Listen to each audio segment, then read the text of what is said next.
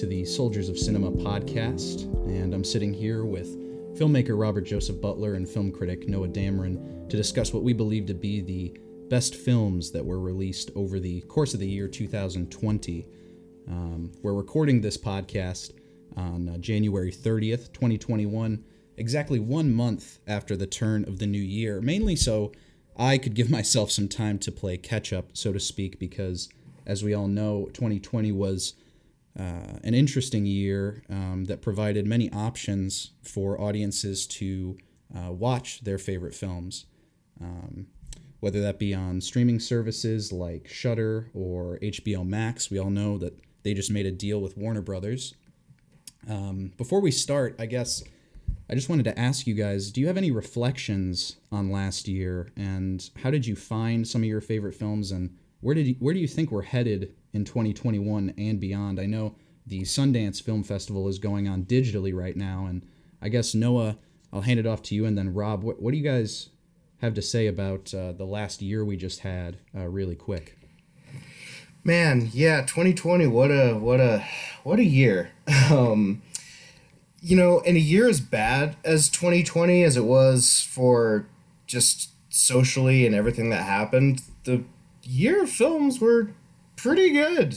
Um, obviously, a lot of films most mostly have been seen not in the theater because theaters are largely closed, but that hasn't stopped some incredible films from coming out. So I mean, there's obviously we'll get into it here, but so many great films. A lot of them, of course, are smaller films. A lot of big films got pushed back. Um, so yeah, I mean, there's it's just a great year for movies and cinema as a whole, despite everything going on in the world with you know streaming services. Everyone needs that quote unquote content, so lots of stuff coming out. So yeah, there's it's been an incredible year. Yeah, thanks for having us on this podcast, Jake, and this Soldiers of Cinema presented here by DeFacto Film Reviews. We're very uh, excited and welcome to be here, and we look forward to doing more shows. But yes, it'd be a cliche to say that 2020 was a very distressing year because it was. We, of course, we had the pandemic, and every day we hear some heartbreaking news regarding that. And it was a horrible election year that was very polarizing. That truly was tragic on many ways. But uh, that being said, if it was truly a lot of great movies that were very therapeutic for us, that truly reflected the times that we're in, and there was also a lot of gems that also brought us charm to get our minds off it as well. And there's one thing I wanted to emphasize on. It was a it was a stellar year for women female filmmakers, which we'll dive into in the film as well, and a lot of other you know wonderful films directed by women directors that didn't make our lists. And um, we're really seeing more diverse voices getting more of a platform now than ever before. And what an interesting way to watch movies now that um, theaters have been mostly shut down, and we're finding new ways to watch films. And, and in many ways, I think that's why we've had so many uh, films make numerous top 10 lists, is because we've had more variety in the other years. We have now more time to watch more films and discover new things because we have more platforms. But the true tragedy in that is many other great films are going to you know have more difficult time in finding a proper audience because we have to have such a large sea of so much content and platforms out there. Right. Yeah. I. It's interesting that uh, looking at all three of our top ten lists, which I have sitting next to me, um, there are a couple films that cross over. Obviously, some of them in the exact same spot as uh, as others, but there are also uh, a lot of films that didn't make certain lists between Noah, yourself, and myself. Um, it, in a way, I, I actually think it's it's great that uh, cinema has taken this route. It, it provides so much for everybody to watch. But as you said, that also comes with a negative side effect, which is that there could be a film, perhaps like the Taiwanese gangster family drama A Sun, which is criminally undermarketed by Netflix, who acquired the North American rights. And we'll get into A Sun in a, uh, few moments. But uh, um, yeah, I guess to finish off on that, um, we have a lot of learning to do, not only as a society, but I think the industry in general um, is going to undergo a lot of changes over the next two to three to five years. Um, and we sort of owe it to ourselves and audiences across the globe to watch as much as we can. And uh, with that being said, I think we'll jump into our best of 2020 list um, alphabetically, Woo-hoo! of course. Yeah. Um, since there are so many films that we have to cover, we do have uh, slightly over 20 films to talk about today. Um, and, you know, for anyone listening, um, if you have seen all these films, number one, I'm shocked. I'm floored. Good for you. Um, but, uh, you know, hopefully you'll find something in here that piques your interest that you will seek out. And all of these films are available in some fashion, you know, with the exception of maybe one or two. Um, you will be able to leave your internet browser and go and find these films uh, as soon as this is over. So, um, in alphabetical order, uh, we're going to start out with another round, the Thomas Vinterberg film uh, starring Mads Mikkelsen and numerous others, which um, was met with lar- mostly critical acclaim, although I'm uh, seeing it not ranked very highly on a lot of people's lists. I think it was somewhat of a polarizing film, and of course, Thomas Vinterberg is Lars von Trier's uh, protege, so to speak, uh, uh put out by Zentropa Pictures. Um, I, now I know Noah, this made your top ten list, um, and uh, I, I, myself saw it very recently. I loved the film. Uh, Mads Mikkelsen's performance was possibly the best uh, since The Hunt, which is another film that uh, I'm sure all of us here appreciate. But uh, I don't know. What, what did you have to say about another round, um, and why did it resonate with you? Yeah, I mean, Mads Mikkelsen and Thomas Vinterberg are a dream team. I absolutely love The Hunt. I think it's a total masterpiece. And I can't quite say another round is quite that level, but it's exhilarating, this film. It's a comedy, these group of middle aged teachers, they're bored with their lives, and so they find the study that if they keep their blood alcohol level at a consistent uh, 0.5, then their life will, their their life experiences and their mood will change drastically, and we see like the highs and lows of what that does to a person, and them drinking at work and you know improving their lives and their marriages and all this and what could be just like a very stereotypical comedy i mean the the premise is kind of almost like a riff on something like Beer Fest, but it's played with such an emotional honesty with these characters, and Vinterberg has a really great knack for balancing really deep melancholic character drama with just uproarious humor. I mean, the scenes of them drinking and just getting plastered drunk initially is so funny and it's so real. But when it gets dour and more serious, that tone doesn't feel whiplash inducing at all. And then, yeah, Mads Mikkelsen is incredible here, his best role since The Hunt. And this film really just, it, it crescendos into this extravagant and super satisfying ending that while it's ambiguous and it may not be the happiest ending, it's so memorable and just I don't it, it, it just really connected with me. I really got in with these characters sure. and the tone sure. that Vinterberg sets. Yeah, I, I before I hand it over to Rob because this wasn't a film that particularly landed on his top ten. I I wanted to say that I think what's most impressive about Another Round isn't necessarily how it depicts the the lows of uh, uh, addiction or alcoholism, but mainly how it takes a stance against uh, both um, underselling yourself and the m- mundane nature of everyday life and also condemning the over the top nature of addiction. You know, it's what we have here is a film that basically presents the concept that moderation is key, not only in drinking, but in everything. You know, you, you must moderate time with your family.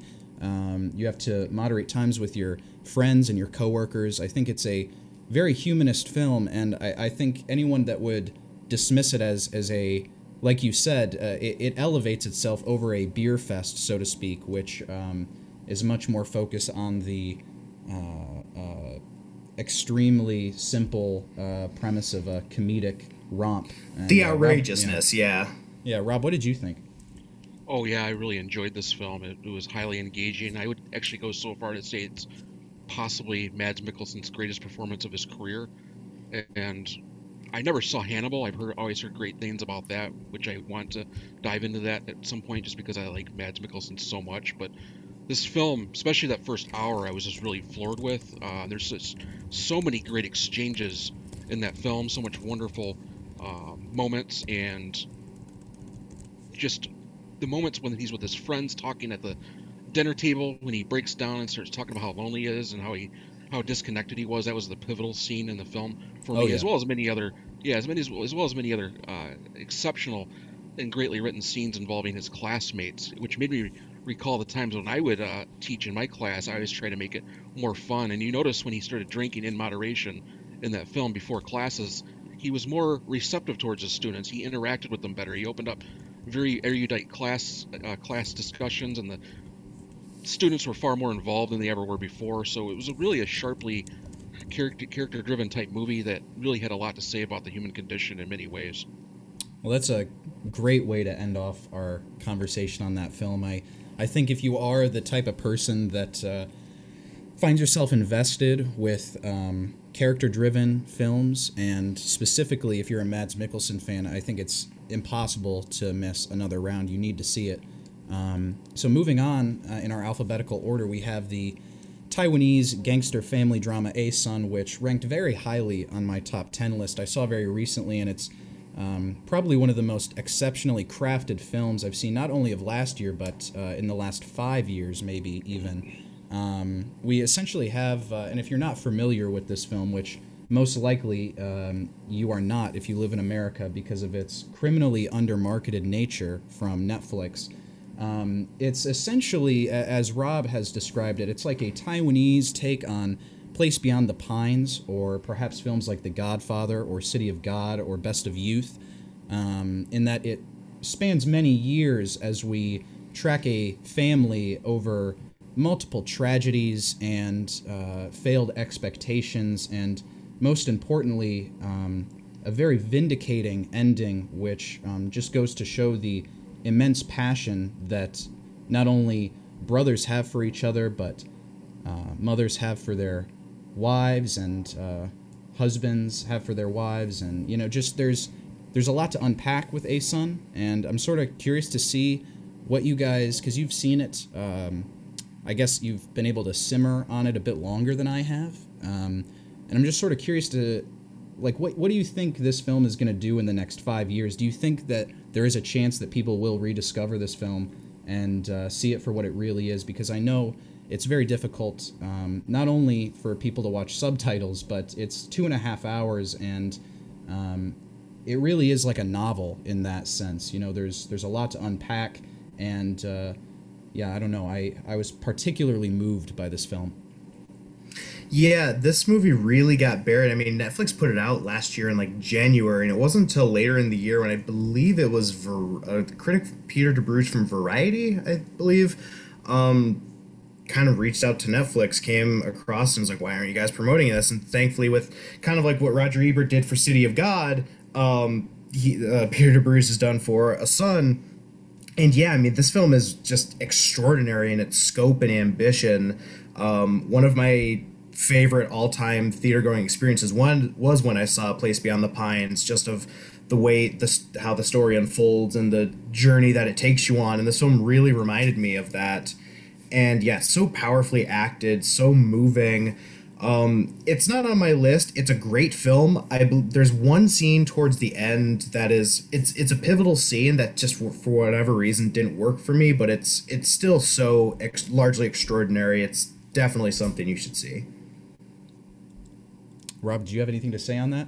Oh, of course. Uh, yeah, I love the film. I rated it four out of four. As soon as I saw this film, I instantly did a, thousand word review on it, which you could see on defactofilmreviews.com. I actually rated it four out of four, and it made my uh, runners up.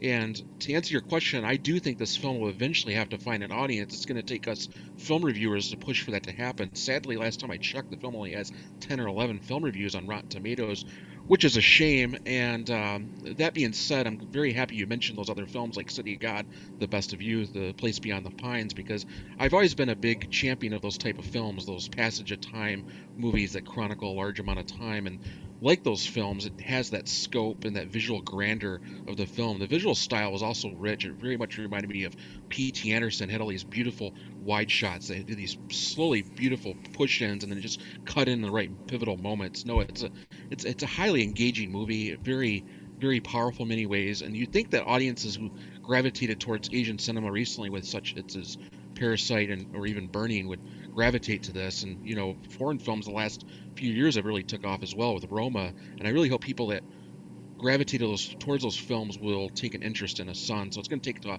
take us to constantly uh, recommend it to our friend one, our friends and close ones, constantly remind people about it on social media and hopefully this podcast as well, because this film could truly fully connect with audiences if they, if they discover it. It's a really spellbinding work.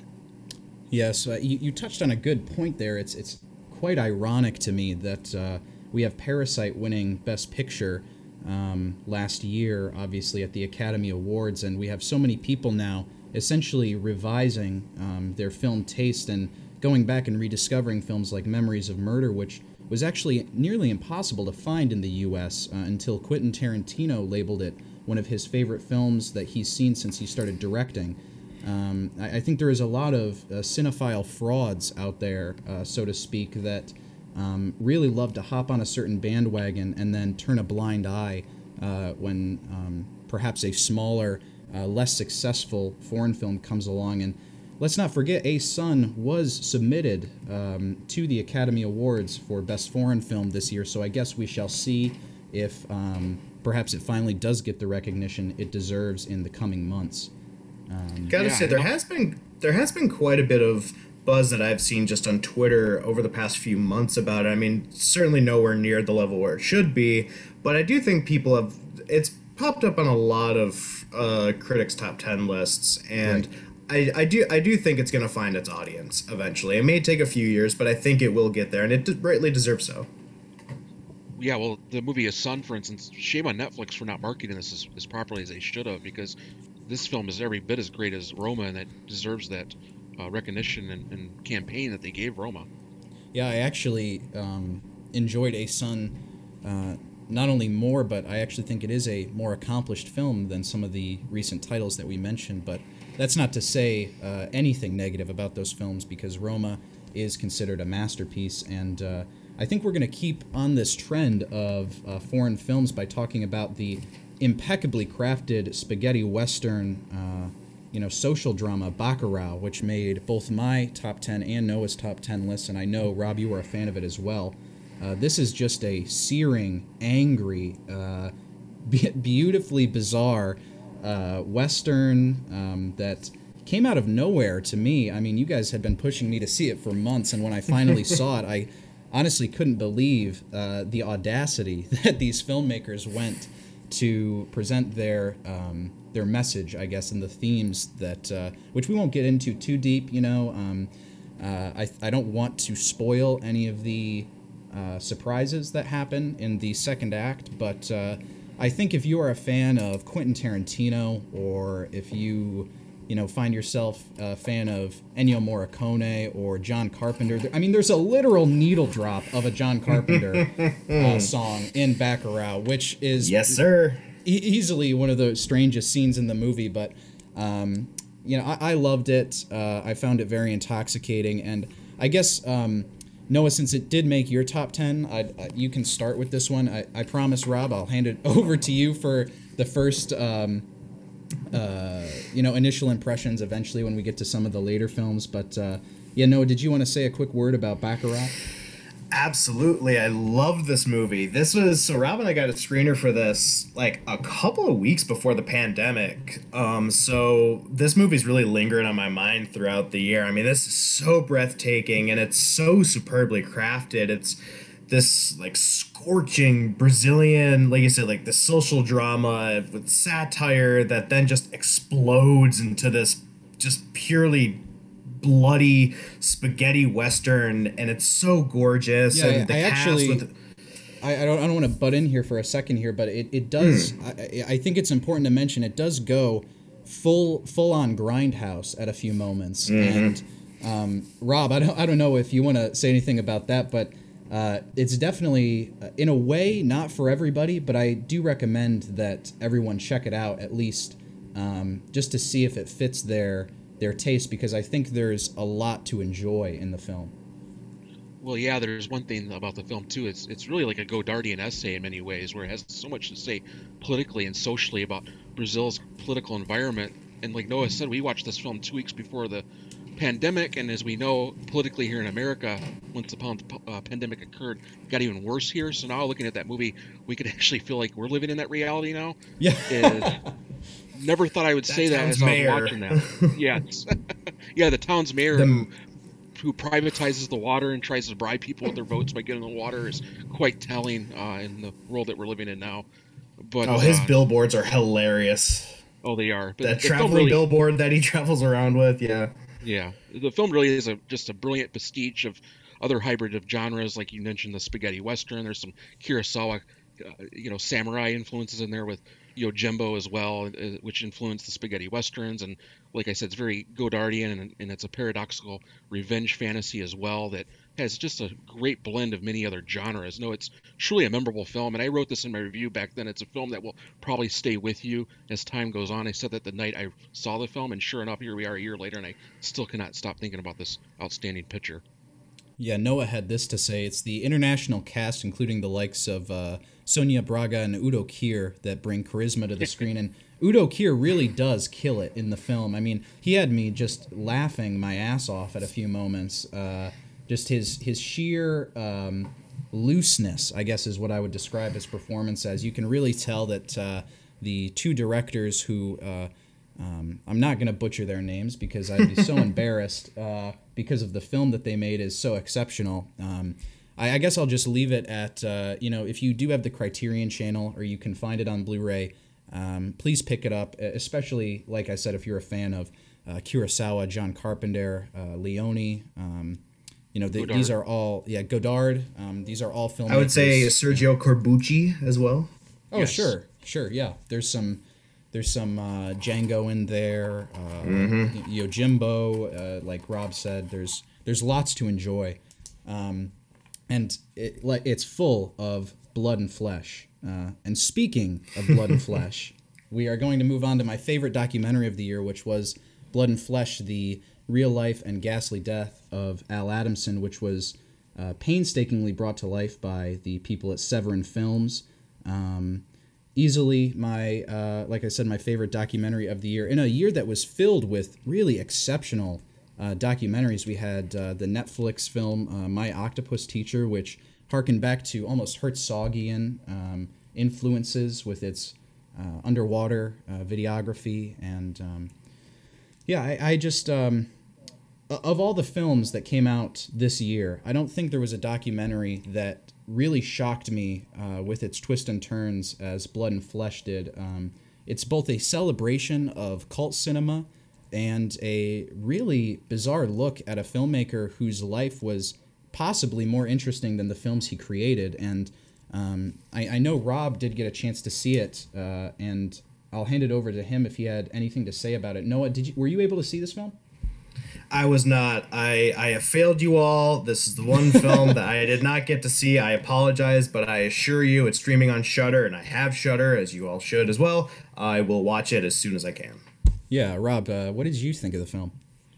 Well, Al Adamson is certainly an icon, uh, and this film plays a great tribute to him. It's really is a fascinating documentary, especially if you're into grindhouse old B movies and you love independent filmmaking as a whole. You could really walk away and learn a lot. I think this is a film that all film classes should be showing to their students because it really is a celebration of independent movies. And if you if you're into a film like Ed Wood, for instance, it reminded me of that, but just like a documentary version. And I really hope someday some filmmaker uh, makes a biopic of Al Adamson because he really is a, a re- revelation in cinema. This is a guy that's done many relics uh, in films, whether whether they're good or bad's not the point. The point is that they have a true vision to them and a distinctive style that he really pulls off. Whether it's Satan Sadist, Dracula versus Frankenstein, Blood of Dracula's Castle, or what's the other one? Brain of Blood. Brain of Blood, like- yeah. yeah. There's some of his more highlight films, but it really is a very moving story about a horror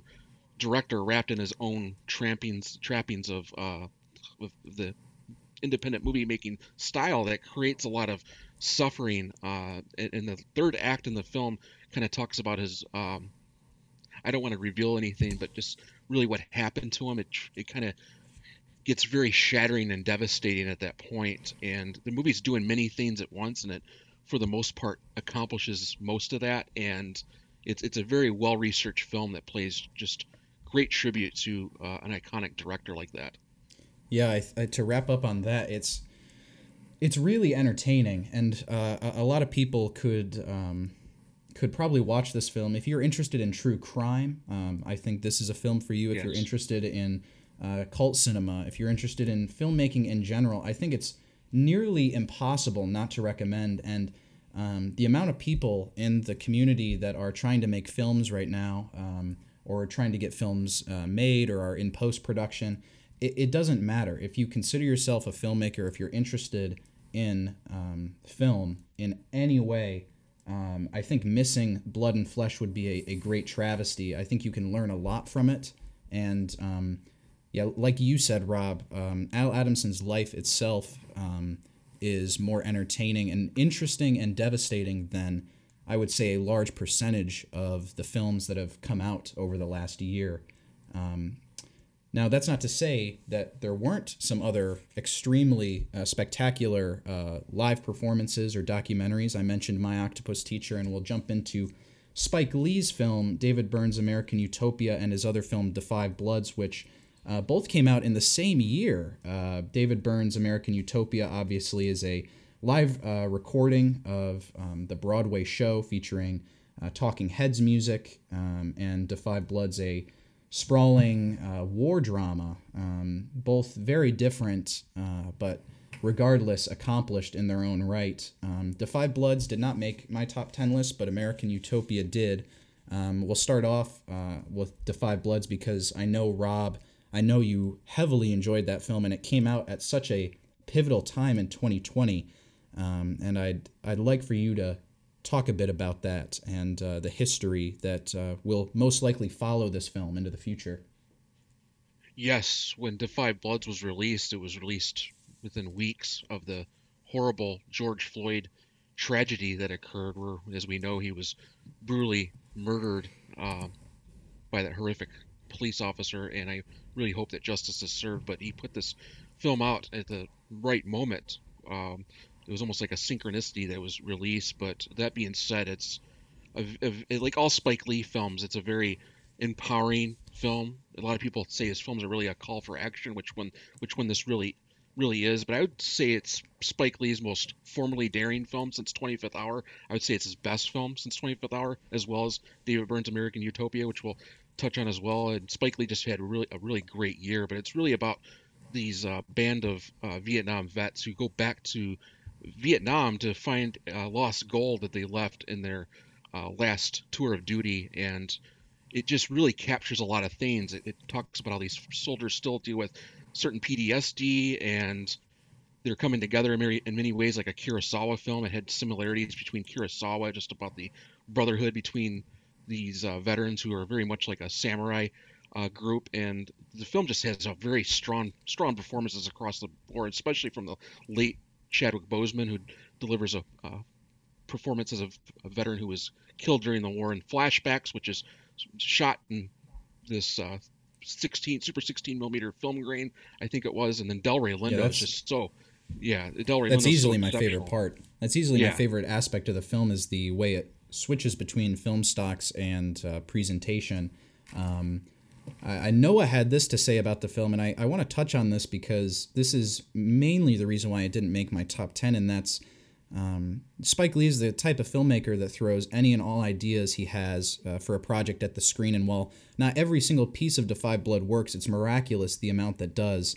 Uh, it's uncomfortable, messy, thrilling, and always profound, and uh, before I hand it off to you, Noah, to elaborate on your opinion of this film, um, I, I did want to touch on, you know, it didn't make my top 10, not because I didn't uh, identify with the characters or the story or uh, even the presentation. In fact, um, anybody that, that knows me personally knows that a, a film will instantly uh, be liked by myself if, if it switches between presentation and film stock. I think that's very creative and uh, a good way to uh, get the audience in the perspective of the characters. Um, mainly for me, it was just the structure and the pacing of the film that didn't quite uh, grab me, um, especially upon revisiting it in my mind. Although I cannot deny the sheer power of the film, especially because of the history that will likely follow it uh, upon its time of release, which Rob touched on. But uh, Uh, what did you have anything to say about the 5 Bloods that we didn't already uh, just gush about, or um, yeah? Yeah, I mean, I really love this film. It to me, Spike Lee really is able to capture a sense of urgency that no other filmmaker is really able to. I mean, there's one sequence in this film that shook me like to my core to where I was trembling. I will say it's uh You're talking the about landmine the landmine? Scene. Yeah. yes. I that, knew the it. landmine scene just I trembled and Delroy Lindo is so fearless here. He's he's absolutely stunning. It's my favorite performance of all 2020. It's so extraordinary. His character is so complex and it's so nuanced and so raw. And he, I mean, Delroy Lindo's been working for how long? And he's just been a really undervalued actor for so long. And this film finally gives him the chance to really just scream at the heavens of his of how magnificent his talent is and it's it's just jaw dropping um yeah i mean i there's a there's a couple story beats here and there that may not work as well as others, but I mean this film, I, I've seen it three times now, and each time I'm just floored by it. Well, speaking of uh, Spike Lee, just to wrap up his spectacular year, he did also film the uh, live performance of David Byrne's American Utopia's uh, Broadway show. Um, now, I'm a huge Talking Heads fan. Um, I, I love David Byrne, um, Brian Eno. Uh, you know, I'm an exceptionally big fan of their work, and so perhaps I'm a bit biased uh, when I placed it on my top 10, um, specifically because it's not exactly a uh, easily defined um, story. You know, there, there's not a lot um, specifically happening to progress any sort of character motivation on screen, but I'll be damned if I wasn't completely transfixed the entire time with the music and staging and colors and costuming. I it's easily the most fun I think a lot of people could have this year. And by the end of the film, there is a a particular sequence um, where David Byrne recycles a uh, a certain song, which I won't reveal, and makes it sort of his own for the times that we're living in. And um, it, it was particularly powerful for me. And I'm sort of curious, Rob, um, what did you think of how Spike Lee? Um, do, do you think he was chosen deliberately by David Byrne? Do you think Spike Lee approached him? I wasn't able to research um, how this uh, recording came about, and I Spike Lee just is such a perfect fit for that film. It's it's almost a blessing that it happened um, because, as we know, myself and Noah and Rob, none of us were able to see the um, the performance live. So watching it at home was um, such a nice treat in such a dour year. Yeah, it's it's almost like a sequel to Jonathan Demme's Stop Making Sense, which was also also features a Byrne masterpiece. With, yeah, yeah. Also with you know Byrne when he was with the Talking Heads, which is also a great concert film. I would go so far to say American Utopia is every bit as great as that, and I know that uh, Stop Making Sense is very champion. I love that film as well. But to, to answer your question, I would I, I couldn't find that answer either. But if I had to take a guess, it would probably be Byrne's people reaching out to Spike Lee, just because I know Byrne is such an idealist. He wants to see a better world, and it just baffles me that we live in a world that has such complexities and prejudices and hatred. How we can't evolve out of this. It seems like in this film the title American Utopia reflects on that, but uh, I feel Spike Lee was the perfect choice, and what he does with that film is make a he makes a very vi- visually stunning concert film that's just so visually pleasing that it's it's so well staged, like the colors you talked about. Just seeing uh, you know David Byrne and his eleven man band walk around with no shoes and gray suits was just such a joy, and all the Talking Head songs that they redid were just amazing. Um, the Janelle, the Janelle Monáe's protest song was quite amazing. It's just a very intimate concert film that is probably my favorite in years. And Noah, you you weren't completely uh, sold on even watching the film because you weren't a Talking Heads fan. But I'm curious, are you a Talking Heads fan now? And uh, you know, how how did the film play for you? Well, to, to my to my defense, um, I like Talking Heads. It's just not, you know, I just didn't really grow up with it um, as much. But I I watched it, and yeah, it's it's totally great. I mean, Spike Lee directs the hell out of this thing. There, I'm curious to see how many different tapings that they use because um, I put this in the same group as like Hamilton, where um, both incredible Um, but I put it in my list. I mean, you could you could argue it's a film or whatnot. I wouldn't dis- I wouldn't disagree with you either way. But um, it's uh, I'm curious if they did this over how many tapings because it's yeah a lot of these shots are just so extravagant.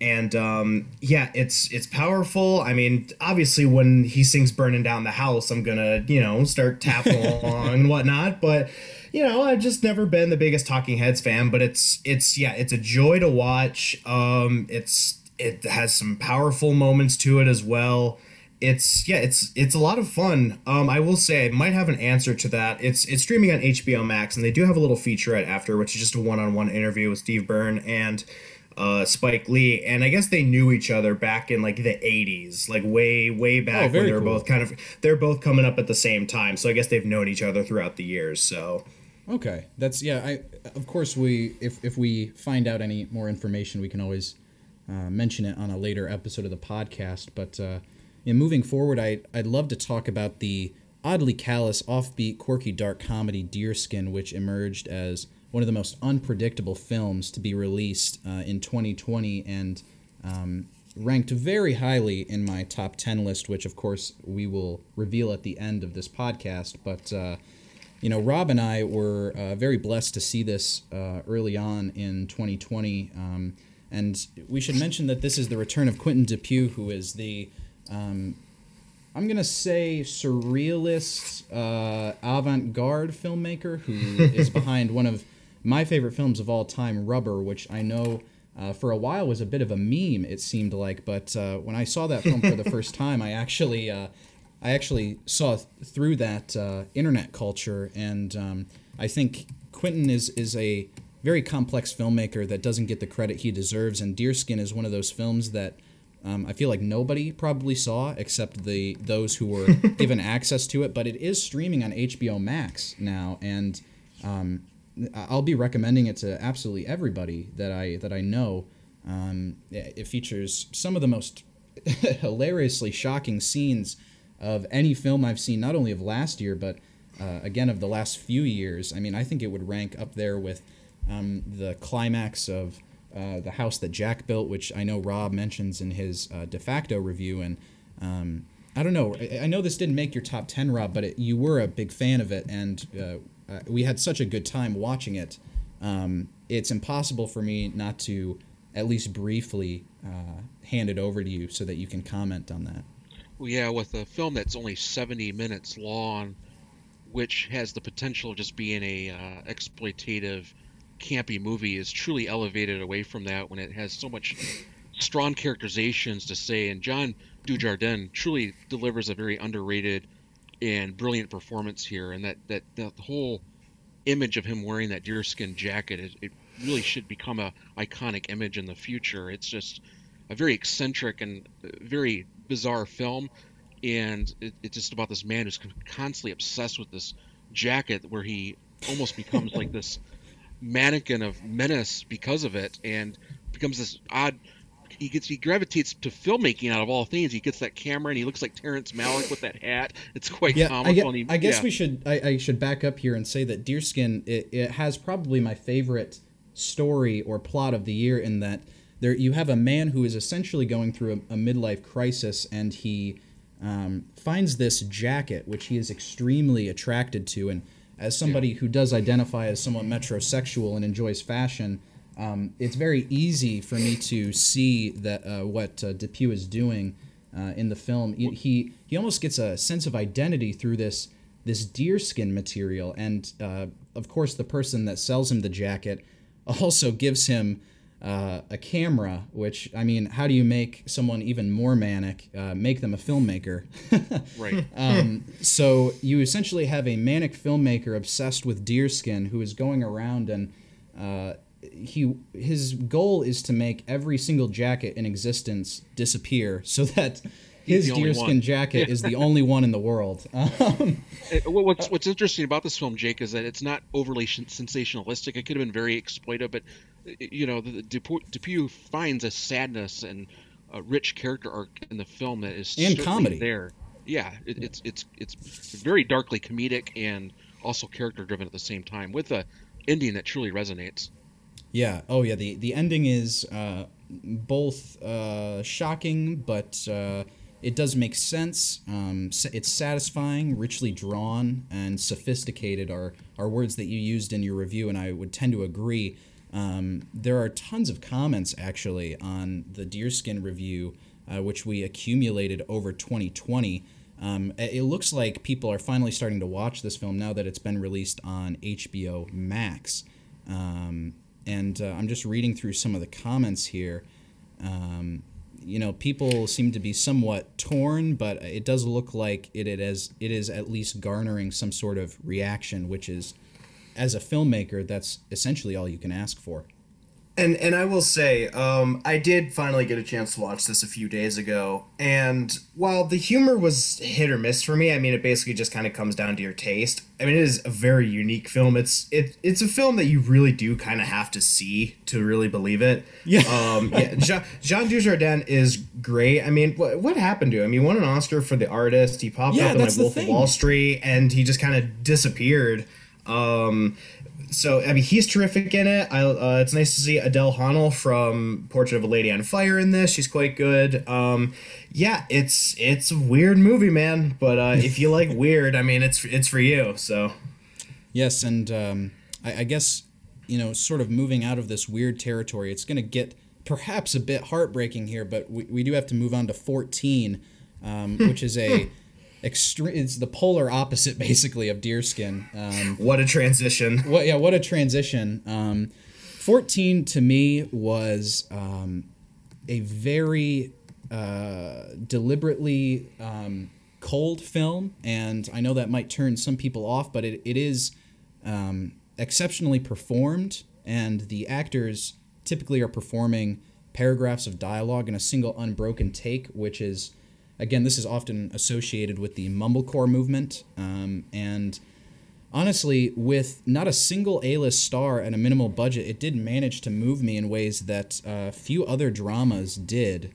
And um, I know for a fact it made Rob's top ten list, and uh, he he did have um, just a, a few interesting things to say about it. Um, you say that 14 sheds honest light on what defines a true friendship. Um, would you like to elaborate on that, Rob, and perhaps you know why it was so deeply moving to you?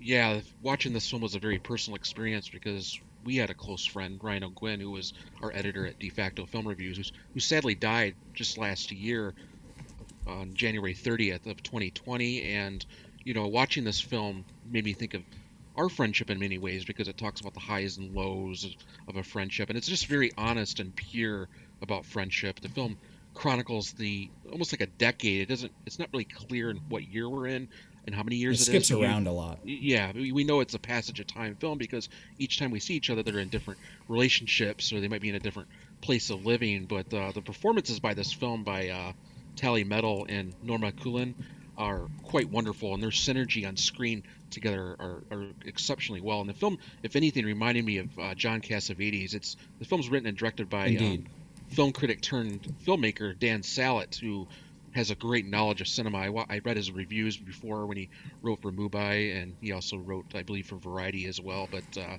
he did some publications for Film Comment as well. But this guy is a very exceptional film reviewer as well as a great filmmaker, and I'm really curious to see what other films he's done before this. I know he's made some shorts and made some other features, but uh, as you pointed out, Jake, the film was shot under eighty thousand dollars, and that film dramatically pulled me in far more than many other dramas that were released that had the big stars, that had the bigger budgets, and there was just something about it that was brought so much grace and honesty to the, to the forefront of the small independent movies that movie that doesn't that we don't see in many other films. I would agree. And, and Noah, to lighten up the conversation a bit, maybe you could talk about your ugly cry that you had at 10 in the Yeah, I morning made while the- watching this film. Yeah, no, it was two in the morning. It was worse. in the morning. It was uh, it was yeah, almost middle of the night. Yeah, I for whatever reason decided to watch this at uh, the middle of the night, and yeah, the the ending just really it really hits you, and it's it's It's, almost so well- cathartic. It's it's a there's a big build up to this one moment, and you're sort of expecting it throughout the film, but when it does finally happen, it, it hits you like a ton of bricks. it's unexpected in the way that it comes, but when it does, it, it comes and it hits and it, it hits hard but it, yeah it's an ugly cry but it's it's it's very it's sad but also yeah cathartic and it's you know it's it's a good cry. You know we all need a good cry every once in a while and this film certainly does that. I do really want to rob mentioned but i do want to point out the performance of norma kuhling who is, i mean this is really like her only film. She's terrific in this movie. I there's there's a star quality to her that i'm curious to see um, if filmmakers will tap into in the future because yeah she's terrific and she does a lot of the more overt dramatic stuff but it's very nuanced and raw and it's terrific performance yeah definitely watch this film if you can yeah and um, i guess we'll we'll keep on a um, a trend here with extremely strong female performances and talk about Kajillionaire, which is Miranda July's third feature.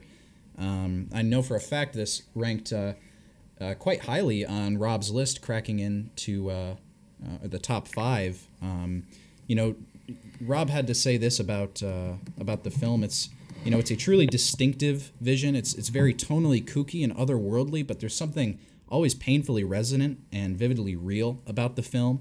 Um, I, I'm not quite familiar with all of Miranda July's work, but of course I did brush up on it and uh, saw this film. And while it didn't crack my top 10 um, my girlfriend and i uh, watched it together and she found it uh, extremely moving much more so than i did and um, it, i think it would easily make her top 10 maybe even top 5 films of the year.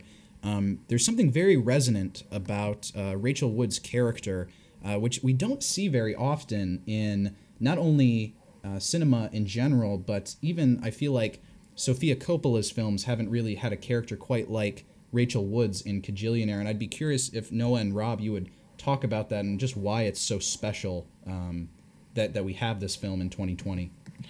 I think the film is very unique and and a treasure to have in this moment. The reason why I truly connected with it is because we've all been in lockdown for the whole year and we've not right. had much interaction, especially if you're a single person. Like seriously, like right after, right when the lockdown happened, I just got out of relationships, relationships I was in for three years, and it's hard to date during this because there's nothing really to do. So that being said, uh, when, you know, when, you watch this film, you're seeing Old Dolio, played wonderfully by uh, Evan Rachel Wood, and she uh, starts enduring enduring certain emotions that she's that were once alien and remote to her, and she starts feeling affection. There's a wonderful moment in the film where she's getting a massage at a masseuse parlor inside of a oh, college dorm.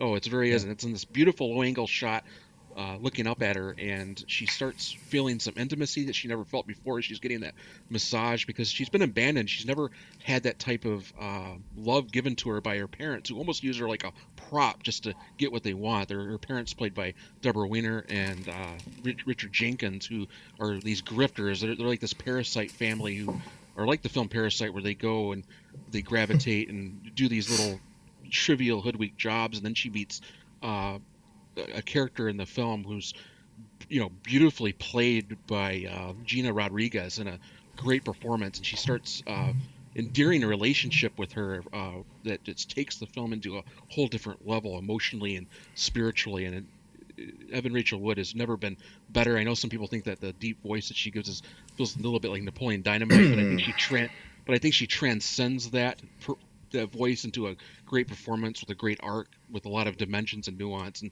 I just want to end on this note. This film was very much like a female variation of P.T. Anderson's Punch Drunk Love, which do, dealt with other familiar themes about once for once finding true love, finding true compassion, and, and finding um, companionship that was repressed with lonely individuals. And Miranda July just says so much in her hyper real, surreal style while making it vividly real at the same time about the human condition and human longing.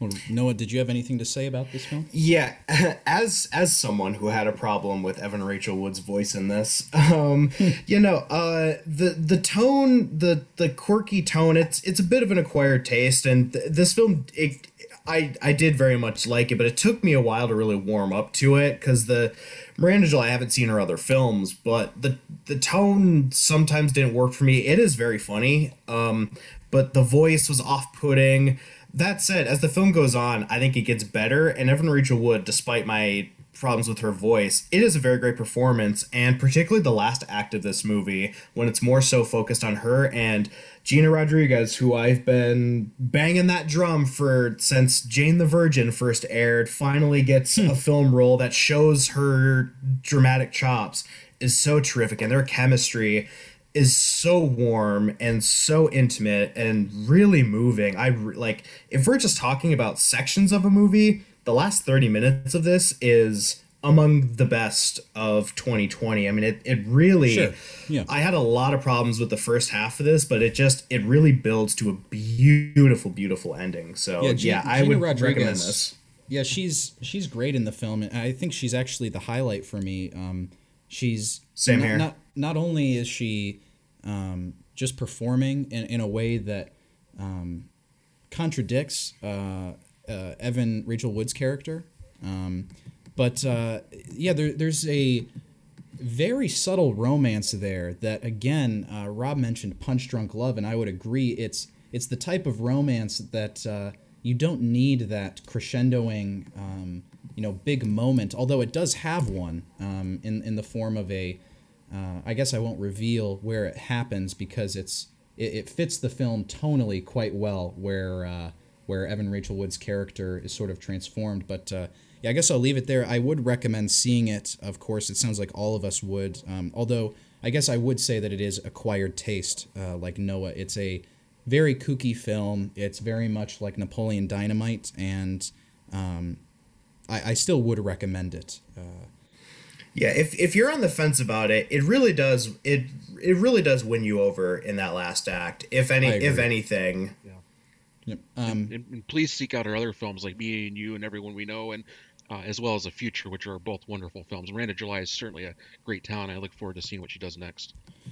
Oh, we have one last film to talk about before the break, gentlemen, and that is in the, uh, I guess, P.T. Anderson, There Will Be Blood esque Martin Eden, which was uh, uh, largely praised by many critics this year, including myself, Rob, and Noah. All three of us loved this film.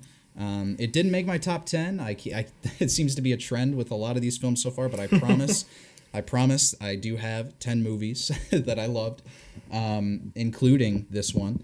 Uh, yeah, I, I mean, Martin Eden kind of came out of nowhere for me personally. Uh, it's it's not the kind of film I think that was marketed very well. You know, quite like um, other films that we mentioned already. You know, 14, um, uh, Bacurau, A Sun, and Martin Eden all sort of fall into this category for me um, where they weren't very well marketed, but they actually are some of the best films of the year.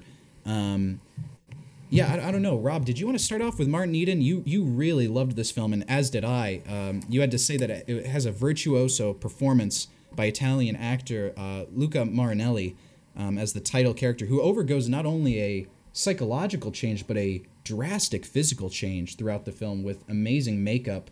Um, yeah, I, I was very moved by this film, and it, it almost breaks me up that I didn't have enough spots on my top 10 to put it in here because I think anybody that loves P.T. Anderson, if they love There Will Be Blood, um, if they love character studies in general, um, this is unmissable. I mean, you need to see this film immediately. Oh yeah, this is the most aesthetically experimental film of the year. Also, the most formally daring film of the year.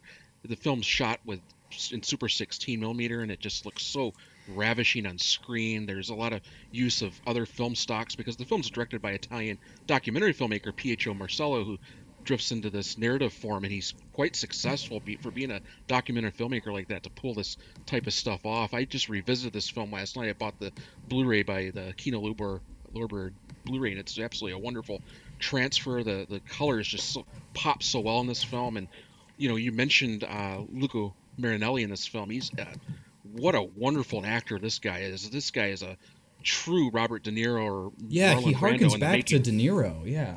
Yeah, it- he, he truly embodies the role of Martin Eden, and this film is based on the famous Jack London novel. It's a really brilliant adaptation of that novel. It's a it's a great rendition, or rather adaptation of it by uh, Marcello. But that being said, the film is doing many different things. It's it's a it's it has a lot of political subtext in the film. It's a complex character study. And if anything, it's a just a wonderful and deeply layered film about artistry and the suffering the art of what goes into artistry. And it has a lot to say about class because the the character of Martin Eden that um, that Marinelli plays in the film truly comes from the slums. He's a poor sailor. He basically uh, wants to become a writer, and everybody begrudges him about it, and they don't have much faith in him. But he has a true passion for reading, and he pretty much has to educate himself because he didn't finish high school and he dropped out of school at age 11 and you know, and the film goes on his journey of becoming a successful writer. And the film is very much like a semi-autobiographical film about um, Jack London's own life.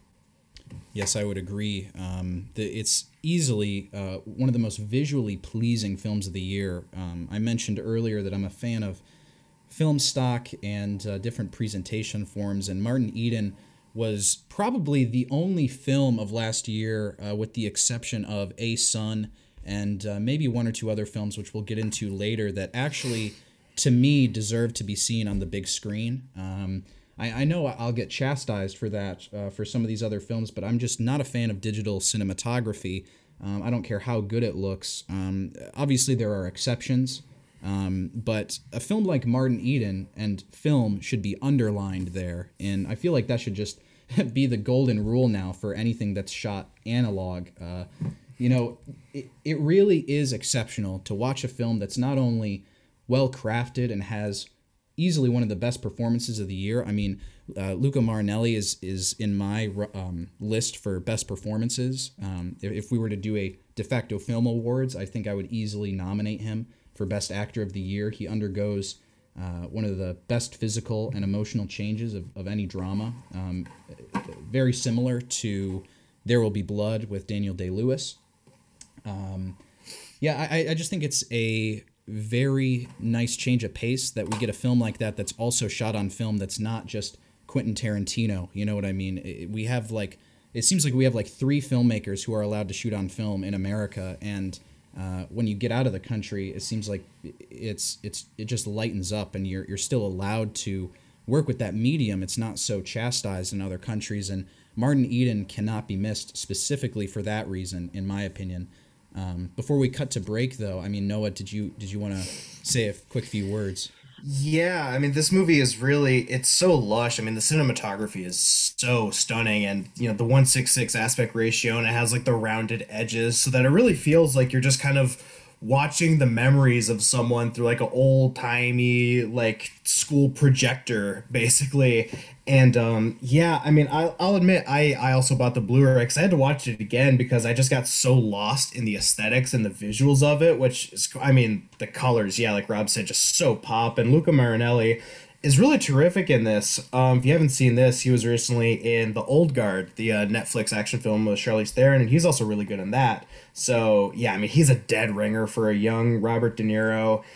It's yeah, he's got such charisma, just so effortlessly, and this this presence to him that I'm right. very excited to see where he goes in the future. But yeah, terrific film. Um, if anything, just turn it on and just look at it. Yes, because I mean, it's it, it's it's a great like folding laundry movie. Um, I mean, even if you it's a great story and it's very engaging but if you if you just want to look at something that's so lush and visually aesthetic yeah it's it's a sensory overload but well that's not quite the best word to say but it's it, it takes off every visual sensory Auditory box pleasure. that you yeah. want yeah exactly that's the word yep and uh, with that said uh, we will be right back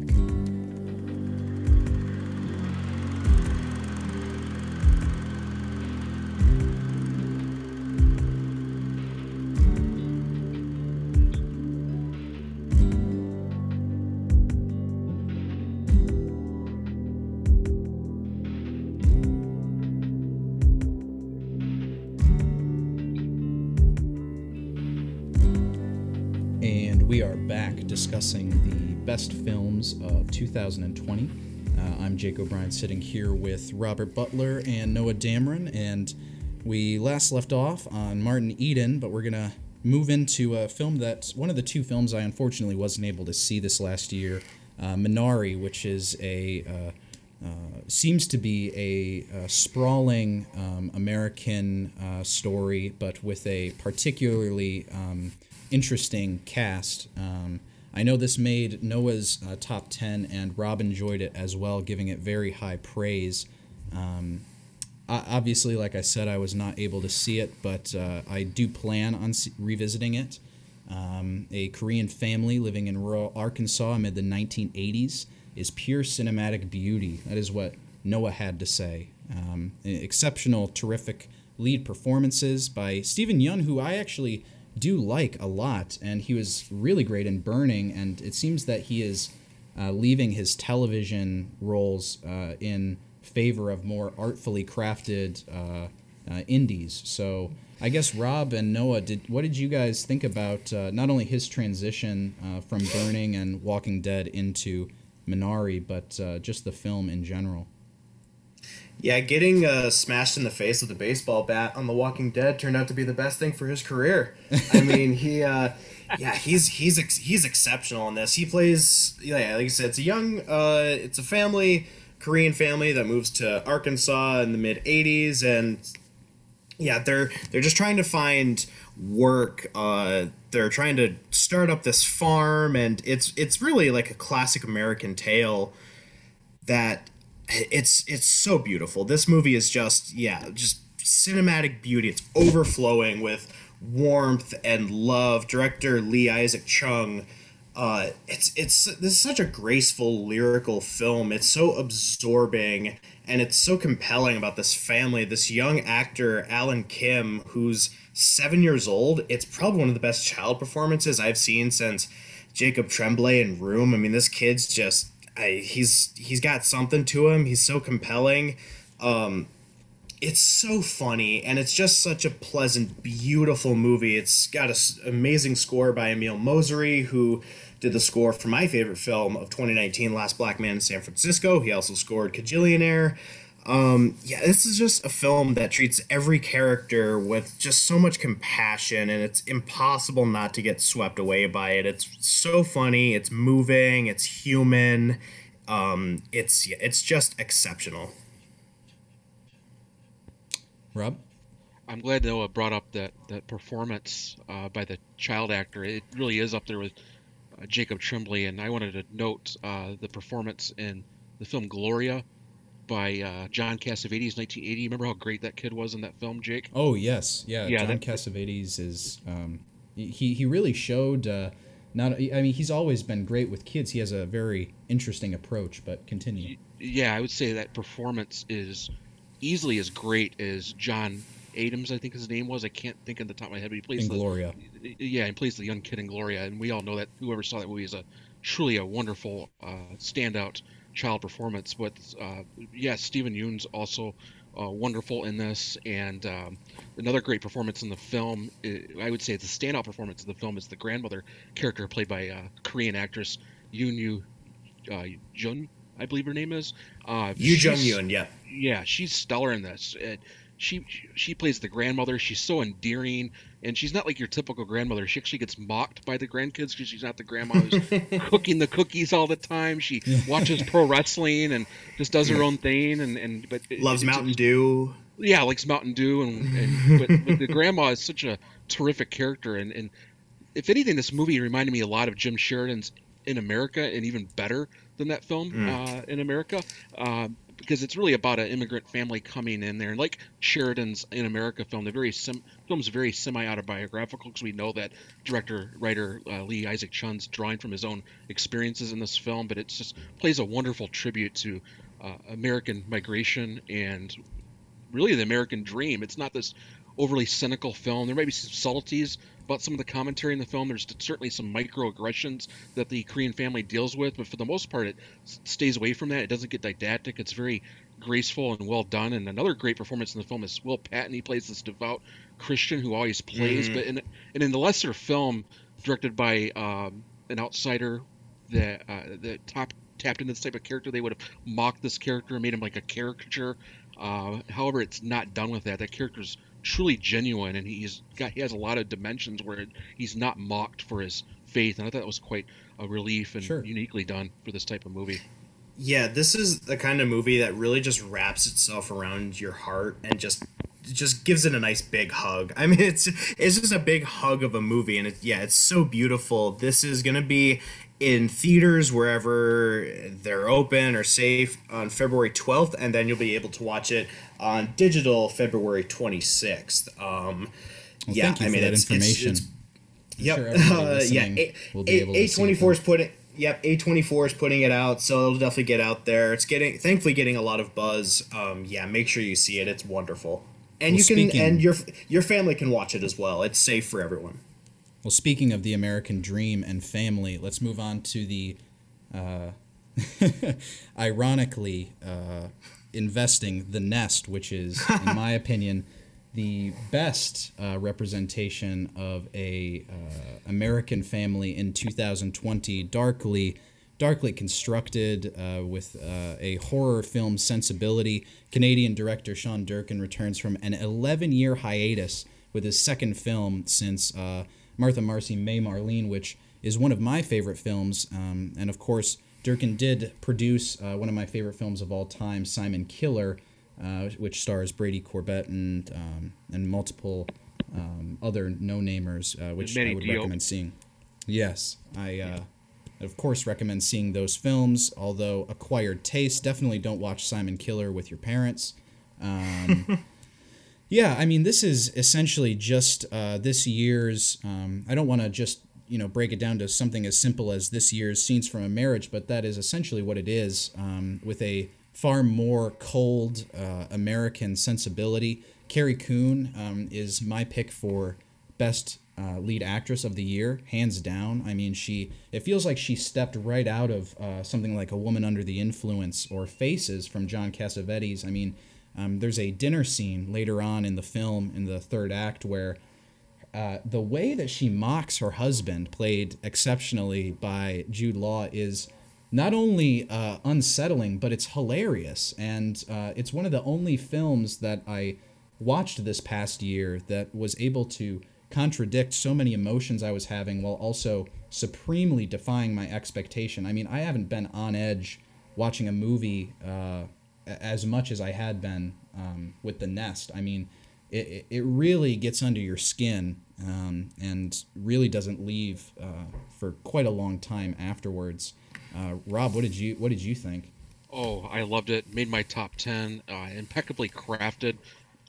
Carrie Coon certainly one of the best performances of the year. Jude Law is outstanding in this as well. Certainly one of his highlight performances as well. I would, would put that up there with uh, you know like AI, artificial intelligence, and you know my Blueberry Nights is another great Jude Law performance as well as Closer as being a true standout performance. But um, I, I wanted to say like on paper this movie might come off cold, and some people actually could think of this movie being cold. I didn't find it that way. I found it the film to be highly engaging at all times because Oh, there here. really yeah there really is a lot of humanity with the Carrie Coon character, for instance, and she- this is a woman who pretty much is coursed into this lavish lifestyle because she came from a working class lifestyle, and her husband, played by Jude Law, is certainly living way beyond his means. He he gets a promotion, but he's over projecting what they could buy, and it causes Yep. a lot of economic ruins for both of them. But you brought up that dinner scene, which is great, where it just kind of shows how fraudulent people could be. He starts talking about Anthony Hopkins as well, and talks about theater.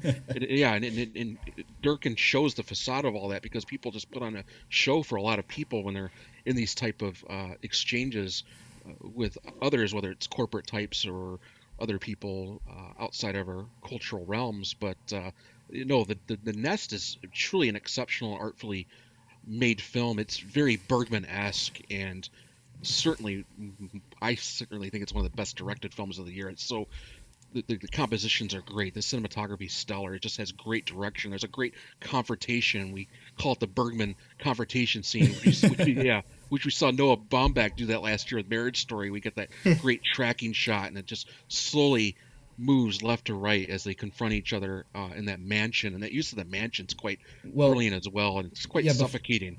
I, I don't want to move on quite yet to the cinematography because you brought up a good point there about the confrontation sequence. I think The Nest is almost the anti-marriage story. I mean, I, Oh, I loved I loved Marriage Story. It was one of my favorite films of last year, but in that film, it, it's got a a um, how do I want to put this? Almost like an Alexander Payne, very neutral color palette, and it's very bright and warm. And and by the end of the film, you do get a sense of growth and and uh, and it's hopeful, very hopeful. And and the nest is is almost m- marriage stories like evil twin brother, you know, and it's running around and it's causing havoc and it's getting kids drunk and you know it's it's it, it's it's honestly a very bull in a china shop kind of film without any sort of physical altercation i just found it ravishly uh, engaging and um, and and subversive. I, I, it might be the most subversive film of the year. Um, if I were to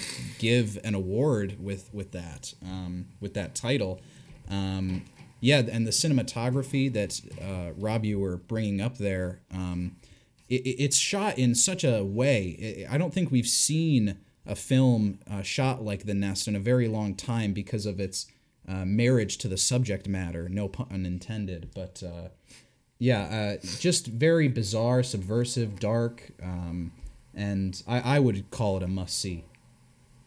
Yeah, I will say, um, you guys like this film a lot more than I did, but I will say the performances, especially Carrie Coon, are just are stunning. Nobody can just stare you down while smoking a cigarette quite like Carrie Coon does. I mean, she's so she's such an incredible actress and yeah, she she's thankfully rightfully been getting some like critic nominations and yeah, she she deserves the acclaim that she's getting for this. So well, um, I I don't think uh, a lot of people will never see the film. I think rarely will uh, people dislike this next film that we're talking about, and I'm trying to find a way to fit in all the words from this title, but uh, I'm failing miserably. Never, rarely, sometimes, always is a film mm. that all of us saw and ranked extremely high uh, on, um, well, not extremely high uh, on Noah's list, but it did crack it, and it did rank quite high on Rob's list. Um, I mean, this is a very uh, unsettling watch. Uh, it's it's hopeful and transcendent, but it it's it's uncomfortable. And uh, while I would um, recommend it to a lot of people, I think it's um, I, I think it's a, a film that might uh, might draw a few lines in the sand for some audiences based on its presentation. Um, and uh, obviously, its subject matter is not easy to deal with. But Rob, you you absolutely loved this film, and I would love for you to talk about it because you had some really great things to say about it in your top ten list. You know, the momentary misunderstanding of women, uh, women's productive rights. It's it's such a complex issue. Um, when it shouldn't be, you know, and this film really makes a solid argument against that and shows the trials and tribulations of one teenage girl, um, well, I guess two teenage women um, who are uh, trying to uh, terminate an unwanted pregnancy. And I don't think that's giving too much away, but I'll hand it over to you guys. Yeah, that, that I watched this film in March of last year. Noah and I watched it right when it was released. It was dropped on Amazon Prime. The theaters were shut down. It was the big hit at Sundance last year, uh, the big Sundance darling, if you will, that Minari. But uh, this film is directed by Eliza Hittman, who is an indie director. She's done such other really strong films like uh, Beach Rat, which I highly recommend, and It Felt Like Love, which is also on the Criterion Channel, which is also very artful. But she really is one of the most promising younger filmmakers out right now, one of the greater female directors out right now. I really look forward to seeing what she does after this. But um, that being said, seeing this film in March and still it it's gripping today, and I still not got it on my mind says a lot. And I actually revisited it that film quite recently, and um, it's still a very gripping and powerful film. And the newcomers in that film, uh, the the Autumn character played by Sidney Flanigan and her friend uh, named Skylar played by Talia Ryder are truly great performances in in the film. And it's just about these young women who go to New York to try to you know find certain policies that are legal in New York that aren't in her home state of Pennsylvania. And then you talked on my comment that I brought up, Jake, about women reproductive rights, and and I think this is a film that everybody should watch, especially in ethics classes classes and in college courses, because this topic is often brought up. Too often, people look at things black and white when it shouldn't be. There's a lot of factors that we don't know about and why women have uh, termins, uh, terminations of unwanted pregnancies, whether it's uh, emotional abuse. There's a lot of manipulation, and Hittman delivers all these nuances and gray areas that no other film has on this subject before. Yeah, yeah. No, did you have Eliza, anything to say about that? Yeah, this is uh yes, this made my number ten spot. This is yeah a terrific film. When I saw it, it it it really stayed with me. Eliza Hittman is a really interesting filmmaker because judging from this and her previous film Beach Rats, which is uh, really great, um, that film is like a, a Jersey, yeah, beach rat. This this broy guy who is struggling with his identity and sexuality, and so Eliza Hittman really takes these like socio-political ideas and then just strips it all away and just gets to the very heart and the center of some of these issues. But it, it it's never making an overt political statement. It's always just so center focused about the character at the heart of the story and yeah it's so raw and nuanced and layered it, this movie doesn't go out of its way to tell you everything you know we don't we don't know exactly like the events exactly leading up to you know how this girl is yeah. pregnant this and that because it because it, at the core it doesn't matter you know it's right it's you're just following her journey her and her cousin, um, Talia Ryder, who's also terrific. It you're just following them, and that I think is a really effective storytelling uh, device because yeah, you you your ideals could be on either side of this. But when you're looking at this film, you're just you're you're focusing on these characters and their goal and you realize what their what their lifestyle is like. And that's what brings you in. And these are the types of stories that i think really are, really have the ability to change people's minds and their hearts sure. by just focusing on the actual characters. And yeah we're, the the scene where the title actually comes from never really sometimes always is one of the most breathtaking sequences all year. One single take just devastating um, but there's there's yeah a glimmer of hope to it, but it's so genuine and personal. It's it's really astonishing. Truly a wrenching work. Yes, I I would agree. And if you are planning on watching this film, um, please do be aware of the uh, subject matter and uh, really just how personal and affecting it, it may be for you. But I, I think uh, a lot of people will identify with it. And at the end of the day, it's important to see it uh, even if you have zero interest in the filmmaker or anything, you know, it it is a, a very informative watch, and I think if you skipped over it, you'd be you'd be missing a great film. But uh, speaking of interpersonal films, great character studies, and uh, spectacular one takes. Um, I, I was exceptionally surprised by uh, Regina King's film One Night in Miami, which of course made Noah's List um, yes. and um, didn't land quite on mine. Um, although, uh, believe me, I did um, want to put it there. It, it, would be an honorable mention. If you know, One Night in Miami is exactly the kind of film that is the definition of an honorable mention. I mean, it's it's uh, perhaps a bit rudimentary and in its presentation. I mean. I found none of it exceptionally uh, visually interesting, um, although there is some great staging and blocking. Um, but Regina King obviously has such a great grasp on coverage and uh, character depths, and um, the script itself, uh, the performances are just perfectly rendered. I mean, I was into it from the second it began, um, and it easily has one of the most cathartic endings.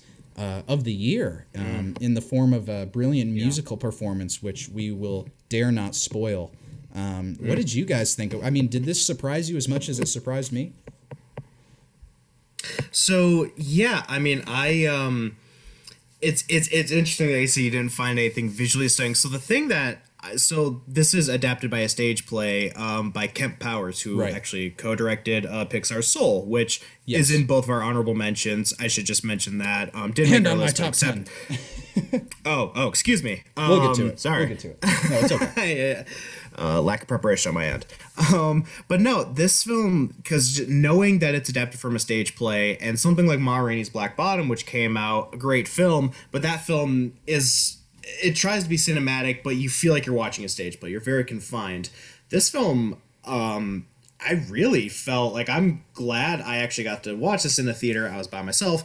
Um, and I just found it to be very cinematic. Um, I really love the way this was shot. Yeah, the performances are all just extraordinary. Um, I won't say it's maybe as good, but a lot of this reminded me of Tarantino's Once Upon a Time in Hollywood by the way of it introduced, you know, the great sets and everything of the 1960s and particularly with this film, yeah, it's about a meeting between Malcolm X, Jim Brown, Sam Cooke, and Muhammad Ali, who was then Cassius Clay, and it this move Regina King really rides a great line of blending in these different genres. Like, yes, it's a very political politically emotionally charged film but it's also like a great buddy hangout movie. It's a great like period piece a nice throwback to like the titans of uh, black culture. And it's it's a really poignant examination of identity. I mean these are all titanous figures with different i with ideals and they they clash heads and yeah it, i think it it's never... important to mention that you know some of the best scenes do come from the the clash of yeah. Um, of moral ideals. I mean you expect the film to be mostly a buddy hangout film like you said and while it is um, th- there are those exceptional moments of uh, um, misunderstanding between all of these men and i think that's where the film shines the most is in those moments yeah yeah, and it's never preachy either. Um, because this film, yeah, it's throw like every character has their their their their ideals all laid out, and it's never didactic in the way it goes about all of these. And yeah, it's it's just so engaging and entertaining. There's um some really like there's a moment early on that I, I won't spoil, but caught me off guard in the worst, like, oh dear, like that. It, in in terms of a, I will say it in terms of a racial scene I will I will say that caught me off guard. Um, sure. but yeah in terms of a directorial debut I mean Regina King she yeah directs the hell out of this thing. It is if you want to just look at a film and learn how to stage and block actors yes. I mean this this is it. But it's Rob, a very uh, important film and very entertaining. Yeah. Rob did you uh, did you find it uh, just as exceptionally staged as we did I did. I, it actually made my honorable mention, and, and it's a really strong cinematic debut by Regina King. And I said this walking out of the film to myself. I was very impressed. It reminded me of Robert Altman's 80 films. And if you look at Robert Altman's films in the 80s, he did nothing but these type of verbose films, whether it was Secret Honor, which was about Richard Nixon. He did come back to the Five and Dime, Jimmy, Jimmy Dean, Jimmy Dean, which was also a, based on a famous play. And he did one called Streamers. Um, that's all he did in the 80s. And that film reminded me of Altman in many ways. It had an ensemble cast. And then just the other day, it was nominated for a Robert Altman Award for Best Ensemble Cast, which I was happy because I think Regina King truly studied from Altman in this film and interstaging yeah. and blocking. Even that opening sh- shots of the sun going through is very Altman esque. And with Regina King being an 80s icon, being on shows like 227 and whatnot, I'm pretty sure she was ver- is very well versed in Altman because he was a very, uh, you know, pivotal filmmaker from the 70s and through the 90s. But uh, no, it's it's a greatly acted piece, great ensemble cast, like Noah mentioned. The standout performance, of course, that we all know is the Sam Cooke performance, played wonderfully by. Oh, uh, he's Leslie, amazing. Yeah, Leslie Odom Jr., who's a Broadway actor, uh, but he really deserves some Oscar attention. You know, right up there with. Uh, you know, Bill Murray and On the Rocks, David Strathairn, and Nomadland, and Paul Raci and Sound of Metal as being one of my favorite supporting performances of the year. But it's just so greatly scripted, consistently compelling, and, and, and all around just greatly crafted and i like how she doesn't just keep you trapped in the room the whole time she moves out they go up stage for a while and then we get a couple flashbacks which would have probably been very sloppy in any other hands but it's those are actually they actually end up becoming the best scenes in the film especially a great moment where sam cooke uh, Mike goes out and he has to perform a song on the spot, and he gets That's the crowd back. Scene. Oh yeah, and he gets the crowd back and energized. What a mesmerizing moment in that film. Yeah, yeah it's I a very vibrant film. Very vibrant. That's the term that I used in my review. Absolutely. Yes, it's, yes, it's vibrant. It's full of life, and I think that I think that's the best compliment I could give to it because you have all of these iconic men um, who were very full of life at that time, and they had these uh, extremely passionate ideals, all uh, clashing with one another. And I will say, my favorite scene of the film does come from a heartbreaking moment where Sam Cooke reveals that he he actually feels that he hasn't lived up to even the ideals of somebody like Bob Dylan, who is uh, prompting mm. change with his music, and it's right. uh, a very moving uh, moment, which, as we know, leads to the cathartic performance at the end with "A Change Is Gonna Come." Um, so yeah, I, I love the film. I think I really don't think you can miss it. it just just because I, I want to reiterate this too. Just because a film doesn't make you know one of our top 10 lists or something that doesn't mean that you shouldn't watch it you know we're, we are going through all of these to give you as much as you know as much info as you can to make a list for yourself of what interests you and uh, the films that you would like to see that perhaps you missed and um, if you did miss one night in miami um, I think you should check it out because all of the moments of the film rock. And speaking of rocks, on the rocks, Sofia Coppola uh, you know, the return of Sofia Coppola. Uh, yeah, thank you, thank you. Uh, after her, um, uh, in my opinion, criminally uh, underrated film, The Beguiled, which was for some reason blacklisted from the awards season um, the year it was released. Um, we did have the return of her with a very crowd pleasing comedy drama. Um, which I know ev- pretty much everybody was looking forward to. Uh, I don't think you need to be a huge cinephile to love Sofia Coppola. You know, she's one of the greatest living uh, directors that we have, uh, descendant of, of course, Francis Ford. And um, who? Uh, was that guy? And, yeah, Rob had uh, he, he said that it was a poignantly moving and sharply comedic film about a father and daughter uh, who sort of go on an incognito, uh, you know, trip in the middle of the night um, it's very subversive, uh, it, and just like One Night in Miami, it takes place um, very quickly over the course of, um, I guess you could say, a few days when the the plot kind of starts. Um, but yeah, I, I really found it enjoyable, and while I do prefer The Beguiled or something like uh, Somewhere Lost in Translation or The Virgin Suicides, I I'm glad that people are at least responding to the film, and it does seem to be garnering some attention. What what do you think, Rob? You are obviously the man on Sofia Coppola here between all three of us. yeah, I've I've always been a huge champion of her work. I still love her work. I was very happy that this movie made a lot of top ten lists, and Bill Murray certainly generating some Oscar buzz, rightfully so. It's quite a uh, return to form for him as him and Sofia Coppola reunite for their first uh, you know big feature since Lost in Translation. Granted, they did do a very Merry Christmas together, which was more like a B side, more of a fun movie. But uh, yeah, it, it, while it's not quite as great as Lost in Translation, it, there's still a lot of ambience there. There's still a lot of her signature style there. There's a lot of character driven moments in the film, and Rashida Jones and Bill Murray together are very terrific together. They they have great chemistry. Their interactions, their exchanges. The it's a father daughter film, and we see Sofia Coppola make these films about these topics of uh, celebrities or wealthy people, and we see this like in, in their film Somewhere, which is about privileged people and, and whatnot. But she's able to ground these into universal themes where it's it's deeper than that. Um, but that being said, it, it out of all the movies that were released this year, this is the one I watched the most, just because there are a lot of moments throughout the year that were very distressing, and I would just pop that on just for a great laugh. It's a very warm and inviting film, or perhaps her most accessible film she's ever crafted. It's, it truly is a joy film. It's you know like a hangout movie, a screwball comedy, and of course it brings that uh, Sofia Coppola humane touch that we all love. Indeed, yeah. Yeah, and um, the the cast is so terrific in this. Like you said, Rashida Jones and Bill Murray are great. I think this is the best Bill Murray has been since Broken Flowers, I would say. I mean, it's been a while since I've seen that film, yeah. but it's it's been quite a while since we've seen him actually like truly deliver in this way.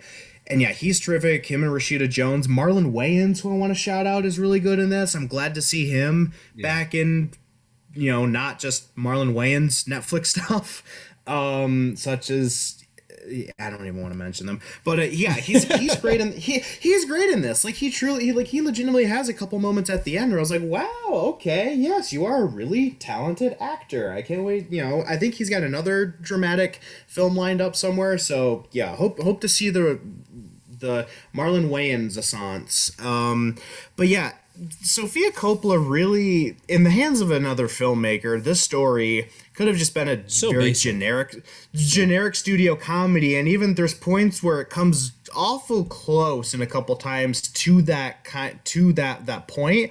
But Sofia Coppola, there's always an honesty um in this film there's a truth and she doesn't really succumb to a lot of the cliches which is really refreshing. Like there's rob and i saw this we got to watch the, the vi- virtual new york film festival and there's a point towards the third act where i went oh god no please don't like you're going here please don't do it. And then she doesn't. And sofia coppola just It's a like subversive side- film. she sidesteps that and it's very satisfying. Yeah it's uh apple tv plus um if you have that which i i think is pretty easy they're giving like f- year free subscriptions with like a new iphone so by all means yes it's a very enjoyable film Yeah, and uh, speaking of enjoyable films for everybody, not uh, Possessor. Um,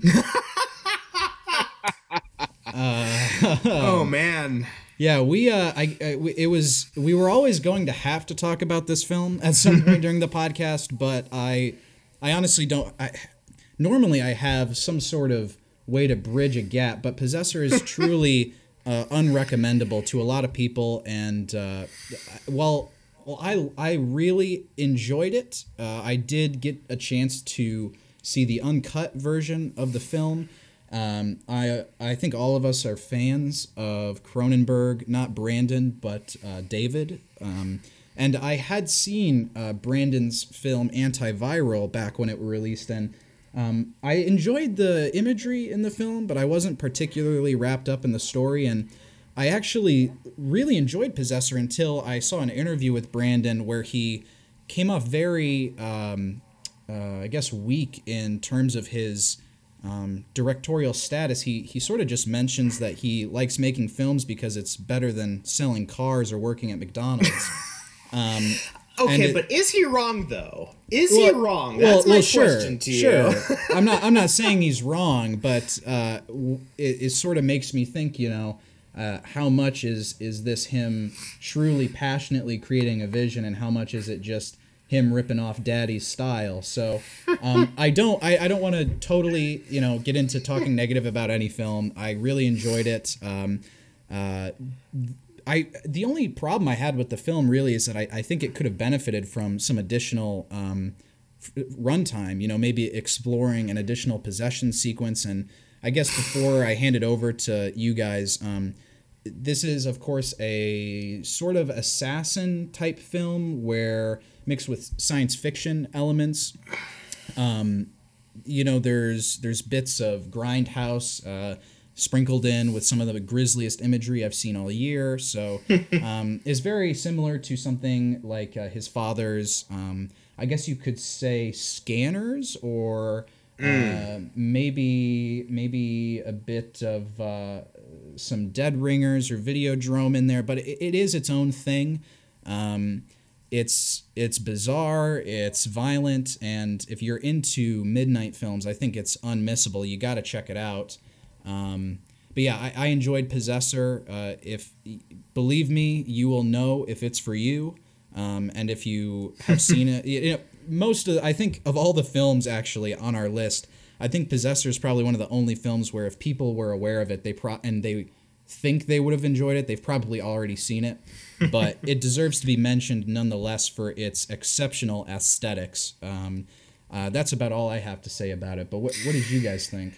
Yeah, I have this really high on my list. This is my number three. I absolutely love this film. And, and if this is Brandon Cronenberg just kind of like going through the motions, I really want to see him if he's Yeah. really tapped in. Because damn, I mean, I so I've seen I, have seen this film a few times. The first time I watched it at a drive-in, and um, I'm sure it played very So- well. It it does, although there is some douchebag in front of me that wouldn't turn his headlights off. Um, so I, I I I missed a few things. So uh, thankfully, I saw it a few weeks later.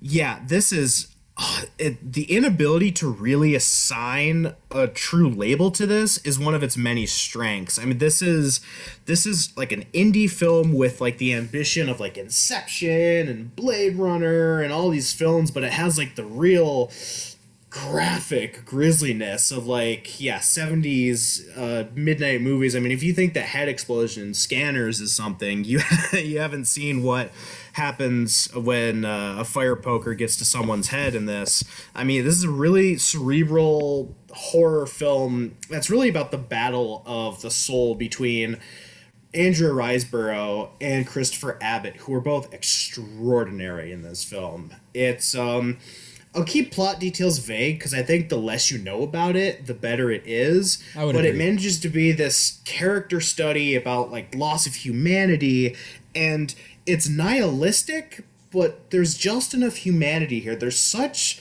Brandon Cronenberg has a really great visual language and a, and a storytelling that's so subtle that every time I go back and watch this film, I'm always picking up on little things. And it's not just little visual flourishes, it's always something that adds to the characters or the plot or the universe in which this film is. Because, look, Christopher Nolan is one of my favorite living filmmakers. I will die on the cross for Christopher Nolan.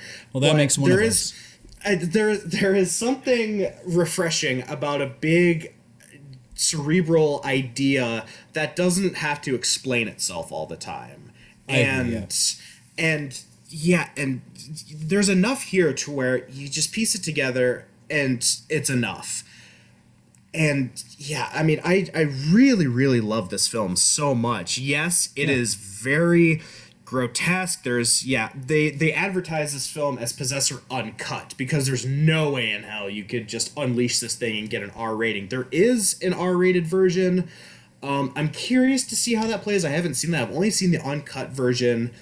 Um, but i'm yeah if if you really i i love this film but know that this is one of the most grotesque and graphic films Sure. probably of the past decade like some real extreme violence but i would say this is a true quote unquote mind-blowing experience Yeah. Did you did you uh, have any similar opinions, Rob? Yeah, I felt quite strong about the movie. Uh, first impression is I liked it, but as time went on, it grew on me more and more. I ended up making a mention in my in my honorable mention list, but uh, aesthetically, I, I love the film quite a bit. Of course, it's playing on like uh, it's a like, father like son movie. Uh, Brandon Cronenberg, of course, the son of uh, you know David Cronenberg. It, it also should be compared to uh, Dario Argento and Nicolas uh, Winding Refn, whose uh, neon colors, the use of neon colors in the film, are also quite visually arresting, and it's a Indeed. very, yeah, it's a very shocking and very distressing film experience, and it's just a truly memorable uh, addition into the body horror genre. And also one thing that uh, Noah didn't touch on, which I'm surprised you didn't, but there's a lot of themes about sexual anxiety in the film, and also, it- you know, he brought up Christopher Nolan. It really is like a Nolan film on acid, is what I wrote in my a while back.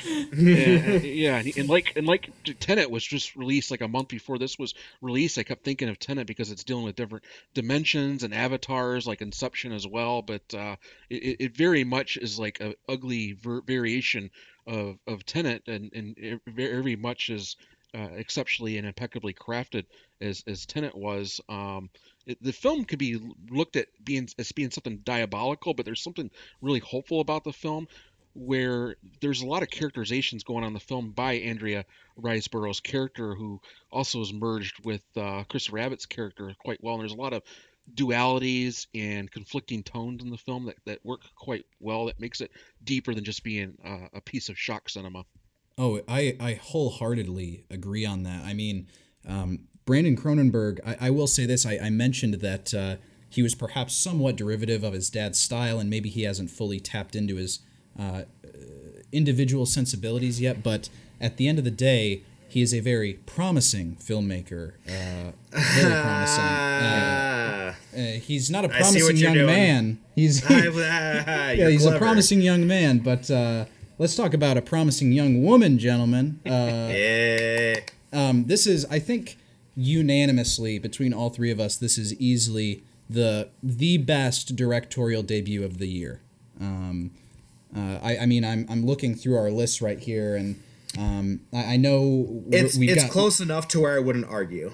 yeah, we, we've got one more film, which I, I is another exceptionally spectacular debut. But uh, I saw two films in the theater um, from 2020, and one was before the pandemic. It was Richard Stanley's Color Out of Space, which I enjoyed enough. Yeah. And um, and then I saw Promising Young Woman um, in the theater, and it, honestly, it was it was probably one of the best theater going experiences I've had in in many years. Um, and there are so many reasons for that, um, and I, I I don't think we would be able to fully uh, describe how subversive Promising Young Woman is without spoiling it. but um, what I will say before I hand it over to you guys, um, what's most impressive to me about Promising Young Woman is we always talk about the male gaze in cinema, and De Palma is perhaps the master of the subversive male gaze. Um, but Emerald Fennell here has a female gaze, which is very reminiscent of De Palma. And I noticed this immediately in the opening credits, which has the most hilarious uh, sequence of just these chubby guys dancing on the dance floor, uh, and we get shots of you know their crotch and and their khaki you know their khaki pants with their butts filling out half of them, and uh, you know I, I I couldn't help I am. I immediately laughed. I, I, I, to the point of tears. Actually, I, I probably looked like a maniac in the theater.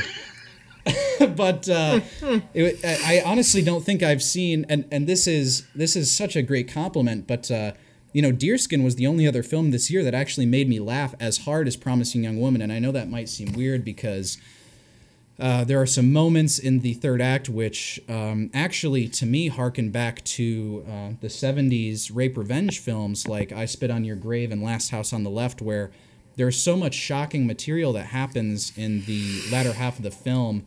Um, you might get it a, a, little twisted that it's not a total comedy, but I, I do view the film uh, very comedically. And uh, um, man, yeah, I, I, loved the film. Carey Mulligan, of course, is amazing. I hope she is uh, given some recognition come this award season. And um, I gotta mention Bo Burnham, who is um, mm. possibly the best supporting actor I've seen all year, who we are introduced to and identify with, and over the course of the film, actually have our heart broken a little bit by his true intentions and his his uh, his history and his nature.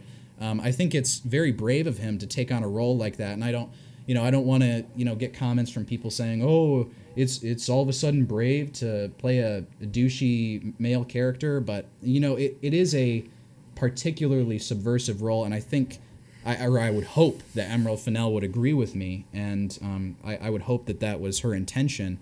Um, but yeah, I mean, the film is uh, you can't miss it, and it's it's a bit on the exploitive side, but um, it's done with such craft and um, such a caring touch, uh, um, one that someone like De Palma wouldn't be able to provide, I don't think. So, uh, Rob and Noah, you know, you, you guys can jump in. Um, I know Rob and you guys both have it at the same spot on your number 10 so uh, maybe yeah. you want to go go first and then pass it on to noah to finish it off i love the film complete masterpiece one of my favorite experiences uh, of 2020 it's a truly cinematic event and i wanted to note carey mulligan's performance is absolutely great i know there was recently some controversy going on i forgot which publication it was but somebody said that she was not sexy enough to believe it was variety role. Variety, yeah. Was it Debruge who said that? Uh, sure. no, it wasn't him. It was someone else. But okay. yeah, some some stupid review from because yeah. this premiered at Sundance last year. So well, for one thing, Carey Mulligan. Yeah, for one thing, Carey Mulligan's a very beautiful woman. She really is. Her performance in this is very convincing, and not only that, she does look very fragile and emotionally weak just from all the trauma she's endured. So that alone, she embodied that as well. So that was a horrible and gross misinterpretation of her casting in that film because everything about it is perfect. In fact, it's my favorite performance of 2020. It's very raw. It's very vulnerable. It's multidimensional. Any other lesser hands in this film would have just been a very exploitative, uh, broad, exploitative type of comedy. This is not. This and Jake, everything you mentioned is so true. I wanted to add that it's never mean spirited either. Yes, it's got an edgy side to it. Uh, yes, it has a lot of commentary about the denial of rape culture that exists within our society, but there's also a lot of nuance and just vulnerable moments in this film where Mulligan makes it very inviting. Her her romance that she sparks with Bo Burnham gives the film a lot of hope. And I don't want to spoil too much about this movie because I think the less you know about it, the better it is. I really didn't know too much about this movie. I know it was supposed to be released, and I saw I didn't really pay attention to the trailer because I really wanted to see this film, but uh, it was a very rewarding experience where I was completely devastated and shocked at many things that happened. And please do not read any spoilers into this movie. Go in not knowing anything, the less you know, the better it will be. But I will say that third act is just so mesmerizing. Almost everything about this film is quite memorable. And Carey Mulligan, if she does not get an Oscar nomination for this film, there will be no justice. It's it's just truly a stellar piece of filmmaking on all levels. Completely agree, Noah. Yeah, I yeah, I true I really love this movie. Um it's I described it in my review as the cinematic equivalent to a Molotov cocktail pointed right at rape culture and institutionalized misogyny.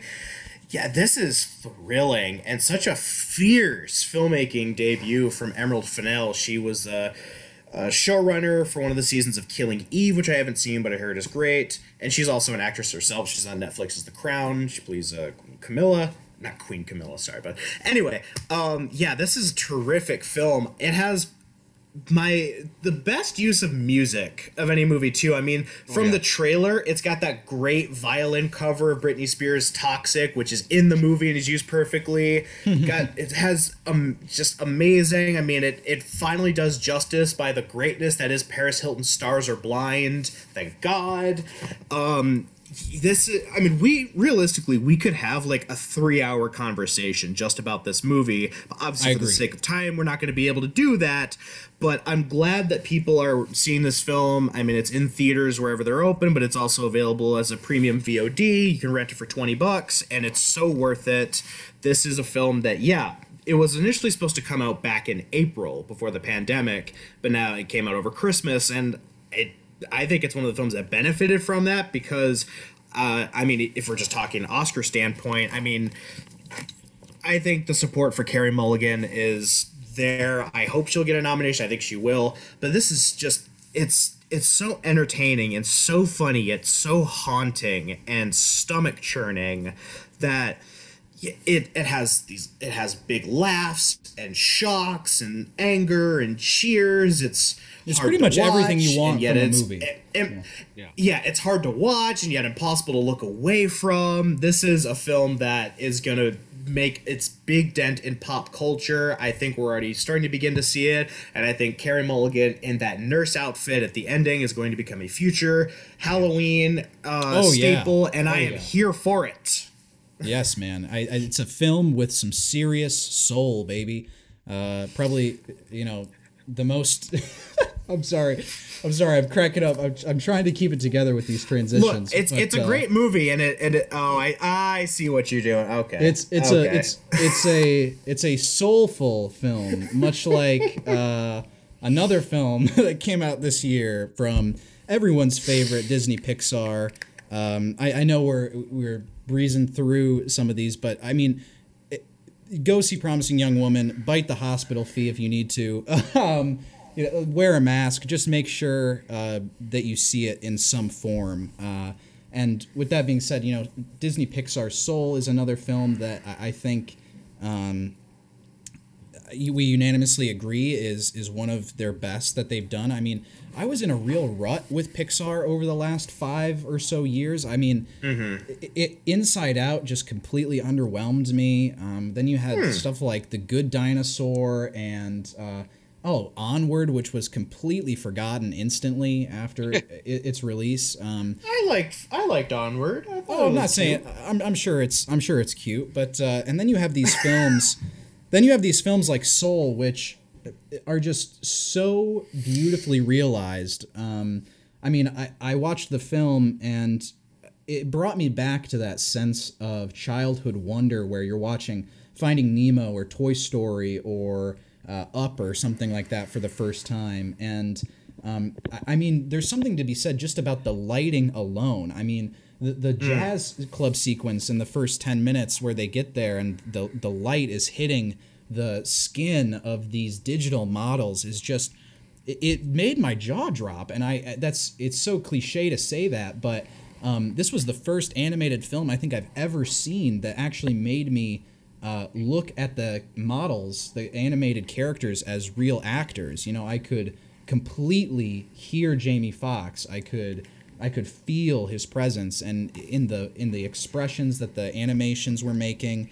Um, it's un it's it's so unparalleledly imaginative in a way that only Pixar can do, and uh, I, I think for that reason, um, it's probably their best since the mid two thousands. Uh, I mean, uh, Rob, I know you agree with me on that. Um, it, it didn't make your top ten, but I'm sure I'm sure it's an honor a high honorable mention from you. What what did you think? Yeah, I made my runners up. It was very close, possibly making my top ten. I do consider it to be Pixar's best since Finding Nemo, which I know is a bold thing to say considering how Up is also wonderful. Noah is a huge champion of Toy Story three and four, which hmm. I also enjoy those films. But the reason why I connected with this film is because I'm very much into metaphysics, and I'm, I'm very much, as you guys know, I'm a very existential type of person. So when I see these type of contemplative themes in films, I warm up to them. And for Pixar to really tap into these very high-minded issues, which I cannot believe Pixar put this out for a kids film. Wow, I really can't believe it. Yeah. Yeah, releasing on Christmas. Like, could you imagine being six years old and they're talking about uh, afterlife, after body experiences. It's just quite baffling, but nevertheless, it's a highly sophisticated film that brings a lot of joy and reassurance. And I watched this film on Christmas. While it had a lot of, um, it deals with some dark themes, but it there's a lot of light at the end of the tunnel at the end of this film, and it, and, and it was really weird because I watched this film the night after I revisited my favorite Christmas movie of all time. It's a Wonderful Life, and it's very similar mm. to that. It's almost like a modern uh, rendition of that, just without the Christmas themes involved. But um, just a very life affirming movie that kind of shows our purpose of life and there's a lot of great little insights and moments into the human experience in that film and the animation of course is stellar and pete Docter and um, kemp powers are really a wonderful duo together and uh, great voice acting talent as well by Jamie Foxx and of course uh, Tina Fey was wonderful. It was just as wonderful as Amy Poehler and as was as Joy in her performance in Inside Out. And we also uh, have many other memorable characters in that film. But truly a vivid and mesmerizing Pixar experience for sure.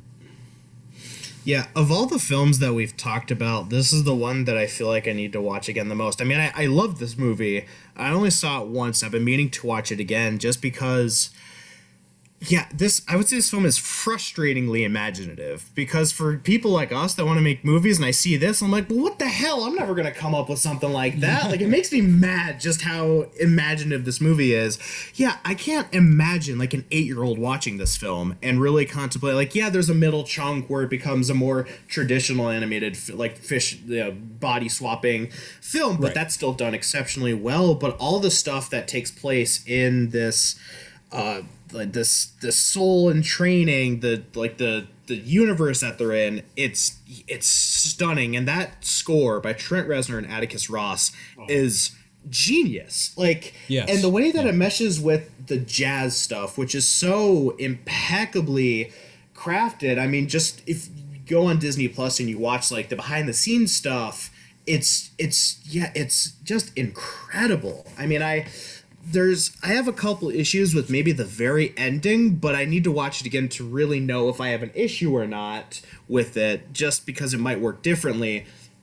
Um, getting the whole context, but yeah, this is a very dense movie. Like that's one of the reasons I want to watch it again because it's so much to take in that I'm like, God, I can't imagine a fan like the conversations that parents would have with their small children after watching some, but it's those necessary conversations, and it's conversations that I'm very curious to see how it's this film is going to impact generations moving forward. Like, yeah, like Jake and I, when we were kids, we had Finding Nemo and Toy Story and all those films, but they aren't as existentially dense as this film, which really just lays out ideas of death and you know that entire process so yeah this is it's a stunning film and i yeah i do have to say some of the best vo- uh, voice acting in any animated film I've seen in a long time, particularly sure. Jamie Foxx and Tina Fey. So terrific. Yeah, I mean this great. is this this is an extraordinary movie. Um, but yeah, I still want to see it again because there's so much to chew on. Sure, yeah, it's it's a very dense film. I'm glad that you brought up the score by Trent Atticus. I mean, I think it's probably their best since The Social Network. I I would am, agree. Yeah, I am of course a huge fan of not only Trent Atticus but Nine Inch Nails, and I think this fits right in with their mo. Um, you know, it's it's got that very haunting, almost ghostly sound to it, and uh, um, I honestly can't think of a better pairing of uh, material and composer. Um, the whole film, the whole picture sounds great uh, across the board. And speaking of films that are heavily focused on sound, we have what I was referencing earlier as, as possibly the greatest debut of, of the year, and that's uh, Sound of Metal. Um, I mean, I of course uh, this this comes from um, the uh, writer, uh, uh, one of the co-writers of uh, Place Beyond the Pines, um, which we have also mentioned earlier in, in the podcast with A Sun. Um, this is his directorial debut. Um, Noah, it ranked extremely high on your list. Mm. you know, Darius Marder is probably uh, someone to watch. Not probably, but he's you know he's gonna launch. I think, uh, and uh, Riz Ahmed is absolutely on top of his game here. Um, it has the most sensationally heartbreaking opening act of a film all year, mm. I think, um, and it somehow. Digs itself not only out of that hole, but it crawls into another hole of contemplation, and it it ends up sort of resting there in this humanist state that is um, completely profound and heartwarming and life affirming. And for a movie that has so much existential themes and uh, uh, addiction, um, you know, there's there's a lot of things to cover in Sound of Metal, uh, especially its incredible title, which has multiple meanings as the film goes along. Um, yeah, I really was swept away by this film, and uh, it, it's it, it did crack my top 10 um, as it should i think every critic's top 10 list um, yeah I, I, don't know uh, noah it ranked very highly for you so i think i'll let you mm-hmm. start off with this one yeah this is such a profound experience and um, yeah Riz Ahmed is this drummer who has very sudden hearing loss. And as someone who has had hearing issues growing up, I had endless tubes in my ears and surgeries and all that the scenes of like early on when he's going into the to the the testing booth and the little sounds like the use of sound in this film is so I mean, it's so extraordinary it's such an achievement um on an audio level among everything else just how natural it is. And just i'm i could watch an entire like five hour documentary about the sound mixing of this film. It's so exceptional but it, it it's not a gimmick film.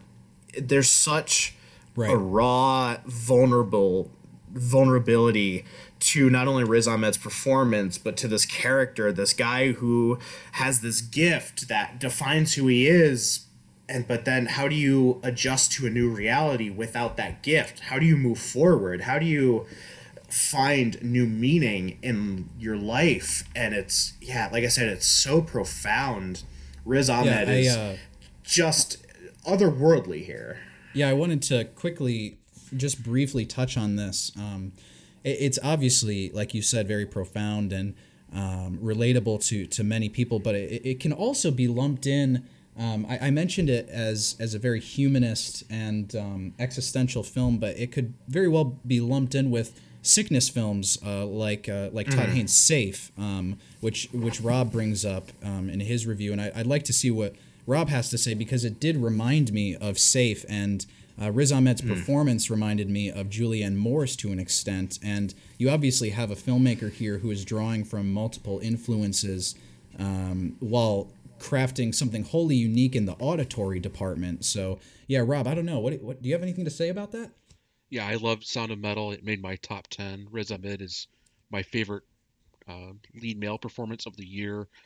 Darius Marder certainly a crowning achievement in his directorial debut year. And as you mentioned, he was a co-writer in The Place Beyond the Pines. We actually see some of those sensibilities carried through in this movie you know you have the blonde hair, which is very much kind of yeah similar to uh, Ryan Gosling's character. The tattoos. And, yeah, the tattoos, and both characters are on the go uh, as well, and it's a very raw film as well. And um, what could have easily been like an Oscar bait disease movie is truly transcended and elevated away from being that, just because of how raw and nuanced the the film really is. It's very genuine, where you know it's coming from a very honest and, and humble place. And you brought up the film Safe by Todd Haynes, which is obviously one of his best films. It's very similar that way as well because in, in that film, Julianne Moore goes outside on this in this camp. She lives in this uh, place uh, uh, in this uh, property where there's a community of people who share her illnesses, and they try to uh, come together and and you know basically rise out of their conditions, and that and this happens as well. And we have a character that's a leader of the deaf community in the film, played by uh, Paul uh, Raci. Is that how you pronounce his last name? Uh, I yeah, I believe so. Yeah, Um, isn't he wonderful in that film? Like, there's so many great exchanges between him and Ruben, which is played played by uh, Riz Ahmed, and just seeing, just experiencing his journey and his honesty, odyssey of his deafness and his illness in this film as he becomes a. He starts off as this successful heavy metal drummer, where he's in a in a band with his uh, only bandmate, played by his girlfriend Olivia Cooke, and they go So good. Oh, she's so oh, wonderful Olivia Cooke is so good in Oh. this. I watched that a second time, and her performance really stood out even more this, the second time for me because I was really Mhm. focused on Riz the first time. But my gosh, Riz Ahmed is just a truly stellar actor, and we saw him, of course, in Nightcrawler. He should have been nominated for supporting actor, at least got some type of Oscar consideration for that, but he didn't, sadly. But uh, my gosh, what a truly powerful and gripping performance Riz Ahmed does, Yeah. and one of my favorite endings of, the, of any film of this year too. I was gonna say, yeah, it's so heartbreaking, especially that stuff with him and Olivia Cooke is so heartbreaking. Yes. And then it's it, it shatters your heart, but it's able to slowly rebuild put rebuilds it it. together by the end. It yeah, Yeah. it certainly does. Yeah, and and of films, you know, that often mimic that, you know, that structure. I think Sound of Metal stands out mainly because um, a lot of these changes do come in the final act when in traditional films the protagonist is already overcoming some of these sensibilities. But by the end of the film you really get the sense that there really is no right or wrong structure to this character. You know he is just by the end of the film without spoiling anything sort of figuring things out. And so it, it really is special in that sense. It's it's not just a film with a traditional protagonist, you know, um, falls into the um, uh, the new world, out of the ordinary world, and he has to make his way back into it with basic, you know, uh, mon- uh, just completely mundane screenwriting structure. It it really has some interesting act breaks, and by the end, um, it's completely transcendent. There's really no other film like it.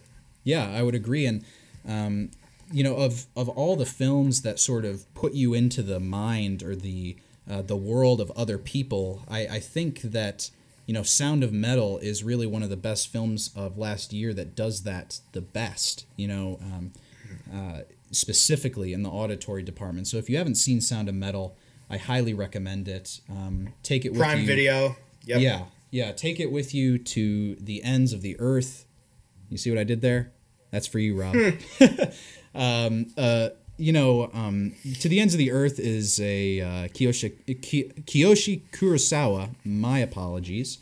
Um, film, uh, Put which some I respect on that man's name. I uh, yeah, I had to um, uh, obviously watch this film to uh, make up my top ten list, and uh, Rob, it seemed it just absolutely shattered him. You know, he had this to say: "It's a perfect movie." That's that's how his his description starts. No other film brought me so much joy and gratification as much as this Japanese under the radar film.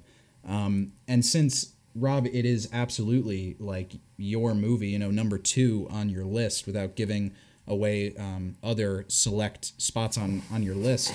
Um, could you please talk? I mean, I would love for your perspective mostly on this film. Yes, I absolutely love this film. As soon as I saw it, I called both you guys up and said, "Please watch this movie." And uh, I know I know you guys enjoyed it, but not as much as I did. But uh, I, I don't know. It's just one of those films where it reminded me a lot of one of my favorite movies, and that is Lost in Translation, because it's also about geographical uh, dislocation, where it's about uh, a young woman who's in a completely uh, different uh, country. In that in this country is uh, uh, Uz- Uzbekistan, which is a uh, you know country in the Middle East and, and Asia. But um, she's a reporter in the film, and she's trying to um, basically find her way in this country while she's there with her crew and, and she's very afraid in the film she's very suffocated with a lot of anxieties because she doesn't know the culture well she often will go out and try to get groceries and then she sees like a group of guys and she runs off and she feels very uncomfortable she holds a lot of panics panics and anxieties uh, throughout the film but um, i think that's the beauty of the movie is that the film kind of taps into our deepest fears about other cultures and other uh, nations that, that we often perceive and that's really the the catharsis of the movie that brings it to its final conclusion where we see her have a, an epiphany in the film where she is able to appreciate you know humanity for what we are because in the day we might have different language barriers that keep us apart, different cultures, we have different expressions, and we're all very different, which is the beauty of this world. But we also have a lot of prejudices and anxieties and fears and misconceptions about this. But really, in the day, it's really the uh, human condition that really brings us together and what makes it so universal. And what's a great moment in that film that clarifies this, and when she goes into the police office, the police station, and she's completely drilled, and then there's a, a, horrible earthquake that happened in Tokyo, or actually a nuclear spill, and her she thinks her boyfriend might be in that, and the cops kind of mm. drop the charges on her. It's just a really pivotal moment in the film that shows that we all are as one in this uh, world of human horrors. But uh, no, truly a, a very uh, vulnerable movie. That the lead actress in that film, played by Atsuko Maeda, is is absolutely wonderful in this film. She she has a lot of uh, expressions in the film, and it's also one of those movies where every scene after the other was just so terrific and great in the film. And whether it's her covering reports in the film, and one great moment I love too as well, guys, is the moment where she is covering these uh, rides in the country at this mm, carnival sure, fair, and, sure. and, and, the, the and, and she's doing this take after take, and then even uh, Kurosawa shows their misconceptions because she looks at this young Japanese woman not as a young woman but as a child because that's how men perceive women in that film. So that was quite telling. There's just a lot of great subtleties in the film. I loved every single moment of this movie. It really brought uh, just a, a sense of gratification for me that not many movies have done from last year. Well, that's good, man. I'm I'm very happy to hear that. You know, I if, if you're listening to this and you've never heard of the film, obviously uh, log on to DeFacto Film Reviews and, and read uh, Rob's top 10, uh, Noah's top 10, and, and read the review for To the Ends of the Earth. You know, maybe maybe you'll like it. Um, it's obviously an acquired taste. I don't think anybody would deny that. I don't. Um, if you were to watch it, I think there there's like a large possibility that it would completely astound you or leave you a, a little bit cold, much like a lot of the films that that uh, um, seem to be on critics' list this year, such as The Nest. Um, uh, so yeah, I, I think it's it's something to watch, especially if you uh, consider yourself um, a cinephile or you uh, you love films like Lost in Translation, like Rob said. Um, you, you know, it's I, I would recommend giving it a watch. But um, yeah, on that note, it's time for all of us to list our favorite film of the year.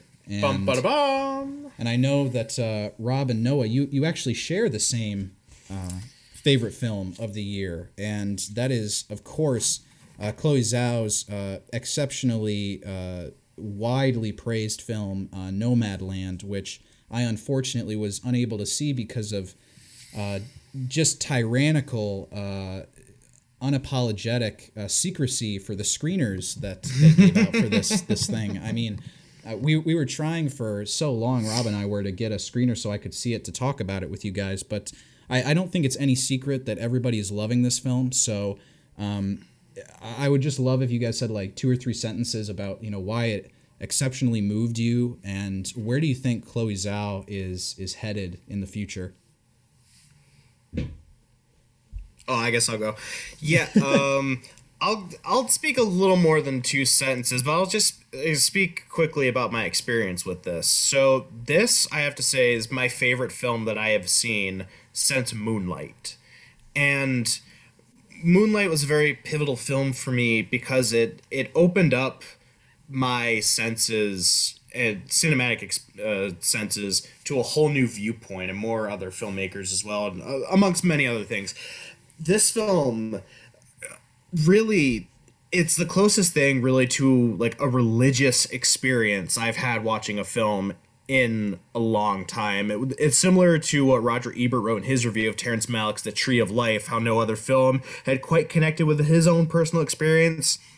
I that's how I felt with this film. It really, especially with this pandemic, it is um I'll, I'll keep my words short, Jake, just because you haven't seen it yet. But I would say Right. this film really, it really took me on a journey that I'll never forget. My time watching this, um, just the screener um, in my apartment, it gave me such a profound emotional catharsis that when it was done, I didn't realize that I was just sitting there in silence for five minutes with just tears streaming down my face. it wasn't until like I woke my like I woke myself up out of like my my shock almost that that I realized just how much of an impact it had made on me and I got to see it again a second time and still the same thing it's so beautiful this is um rightfully so. Like the front runner for all awards chloe zhao is with with two three films under her belt one of one of the most accomplished filmmakers at least of this degree in their careers. I mean she's she's doing the marvel's eternals film which is going to come out maybe sometime at the end of this year which can't wait to see that. So this will be in some IMAX theaters right now, but it'll be available in other theaters and drive-ins and exclusively to stream on Hulu February 19th. Um so yeah, that's Check if it you want to read more if you want to read more, check out um, our top 10s. I write a little more about it, but um yeah, just just an experience, uh, a journey, an odyssey that I'm never going to forget. And Rob? Yes, by far my favorite film of the year. It's um I rated it four out of four stars. I consider it a uh, true masterpiece of, of modern cinema, and it's really a, a, a truly ravishing work. Uh, you, you know, Noah brought up Terrence Malick and Ebert's love for that, and if anything, this film is very Malick in many ways, but she's outdoing Malick in many ways in this film as well. Like I wish Malick would be making more films like this because he really hasn't had a truly stellar work since The Tree of Life. Uh, sad to say, not to say that he hasn't made some good films since, but nothing's really Right. hit me on that level since. But it really is a very spiritual film, like uh, Noah brought up. Everything from the landscape, cinematography in the film, the use of the sunsets is quite uh, you know, rich and, and poetic, but uh, it's it's very much a great character study as well about Frances McDormand's character embarking on this journey in, in this community of nomads, and I think we're now living in a time where people are going to have more epiphanies in life because especially after this pandemic no, talk about a film being released at the right time. Like i was going Yeah. through a lot of these own self-discoveries and personal journeys just last year. I found myself going on a road trip before i even seen this movie but i think there's more to life than than just working in an office and living in a mundane life staying inside a lot. We have to really need to venture out and experience life more and experience uh, you know nature and get in touch with our mind and spirit more. And Zhao captures these very familiar topics of self-discovery but she's able to mold it in a very profound way that's quite telling about the times we're in because the film does take place right after the great recession after the collapse of the big banks and where a lot of people were left looted from their life earned savings that destroyed a lot of livelihoods that led to a lot of people embarking on their own journeys and reinventing themselves. And the film taps into a lot of that stuff, but it really is a truly profound film about the human condition and our place in this natural world. Yeah, I'll say specifically, it evokes this sense of hope and melancholy that is like verbatim the exact same feeling that I've been wrestling with over the past year. Like Sure. completely. And it's Yeah. yeah, it's just otherworldly. It's extraordinary.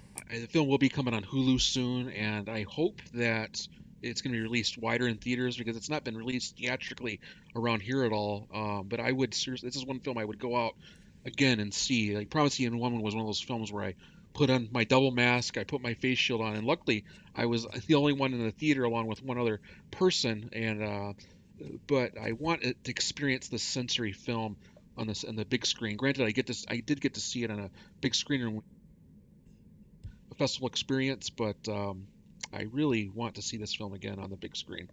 That's great. Yeah. Um, yeah. I, I um I just wanted to say really quick that uh, you know, of course, of course, there's um, always films that people um, can't be exposed to until you know a year or so after they're released initially, which is a travesty. And, and Nomadland seems to be um, of that nature. So, uh, of course, if I when I get around to seeing it, uh, if it ends up uh, dethroning uh, one of the films on my top 10, I will, of course, mention it in a later podcast episode. But uh, my favorite film of the year, uh, without having seen Nomadland and Minari, um, which I, of course, will eventually see, uh, is absolutely the Taiwanese uh, gangster family drama A Sun, which we talked briefly about at the start of the podcast. But I really don't know if there was another film that uh, quite engaged me the way that that one did. It's in many ways uh, reminiscent of films like, like we said, City of God,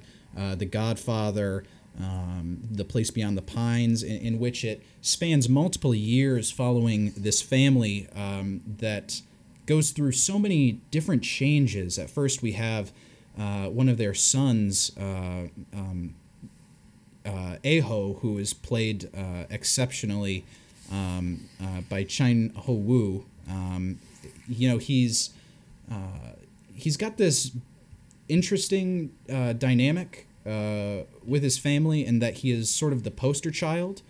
Um, and then we have obviously their second son, who is also ironically named Ahao, who is pronounced very similarly, but um, yeah, one of them ends up going to uh, juvie for a petty crime that they're involved with. And while he's in juvie, uh, the family undergoes certain changes, including like an unwanted pregnancy of Ahao's uh, um, uh, love interest, who they did not know about, and a, a certain change of pace in the second act, which uh, comes very shocking and tragic. And um, it says a lot about brotherhood and uh, and family expectations about how uh, fathers view their sons, mothers um, react to their um, their husbands' expectations of their sons, and uh, honestly, there's so much to unpack with the film that uh, it's it's really hard for me to sum up in uh, a couple sentences why you should see this. But um, if you are, if you find yourself uh, a fan of uh, rich thematic experiences uh, like those films that we mentioned, um, I think A Sun easily ranks up there with the best of them and has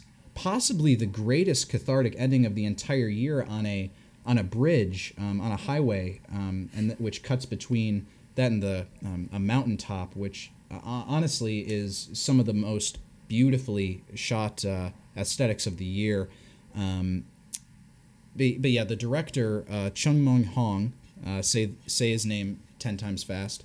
Um, uh, he made a 2013 film uh, called Soul, um, which is almost like a, a pseudo horror film about possession, which I'm very interested in revisiting now that uh, that I've seen A Sun, and supposedly that was also submitted. Um, to the Academy Awards, uh, but obviously it, it did not win anything that year. Um, we should also mention, Rob, it won every single award um, in, in its home country, which is basically the Taiwanese Oscars. Um, I, I really don't know how another way to accurately describe how massive of an achievement that is. Um, but yeah, I, I, think if you were to watch A Sun, this criminally underseen masterpiece, um, it, it's pretty much for everybody. I don't know if you guys would agree with that, but if you if you have siblings, uh, if you have ever felt the weight of family expectations, this is pretty much a must see.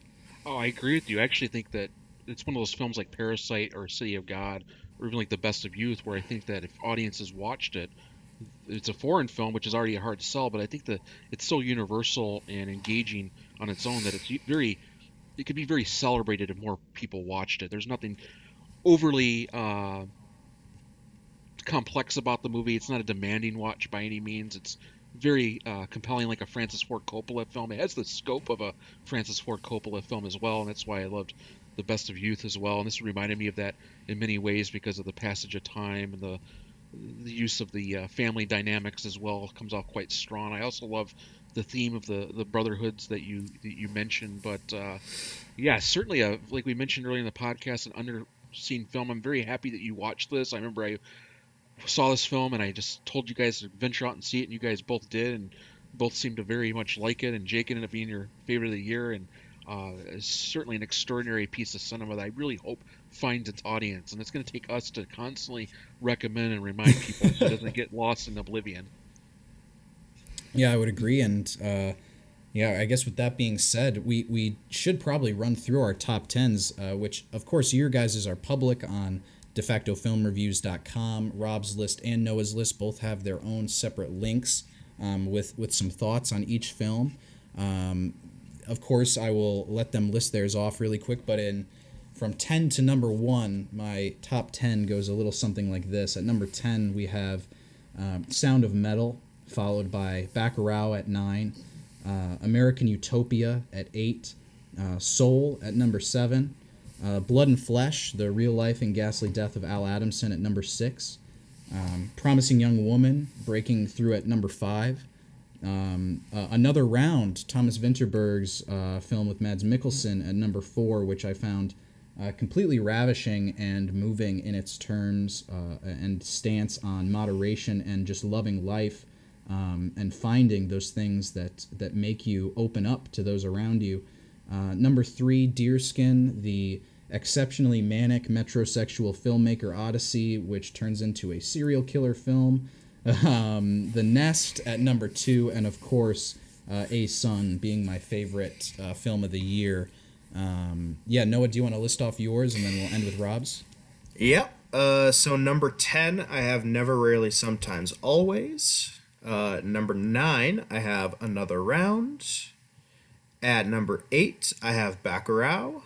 Uh, number 7, I have The Five Bloods. Number six, I have uh, One Night in Miami. Number five, Minari.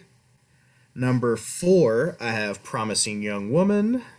Number three, I have Possessor, or Possessor Uncut as they dubbed it. Possessor. Uh, number two, Sound of Metal. And number one, Nomadland. Both great lists, gentlemen. My number 10 is Sofia Coppola's On the Rocks. Number 9, Sound of Metal. Number 8, Martin Eden. Number 7, 14. Number 6, The Nest. Number 5, Kajillionaire. Number 4, Promising Young Woman. Number 3, Never Rarely, Sometimes Always.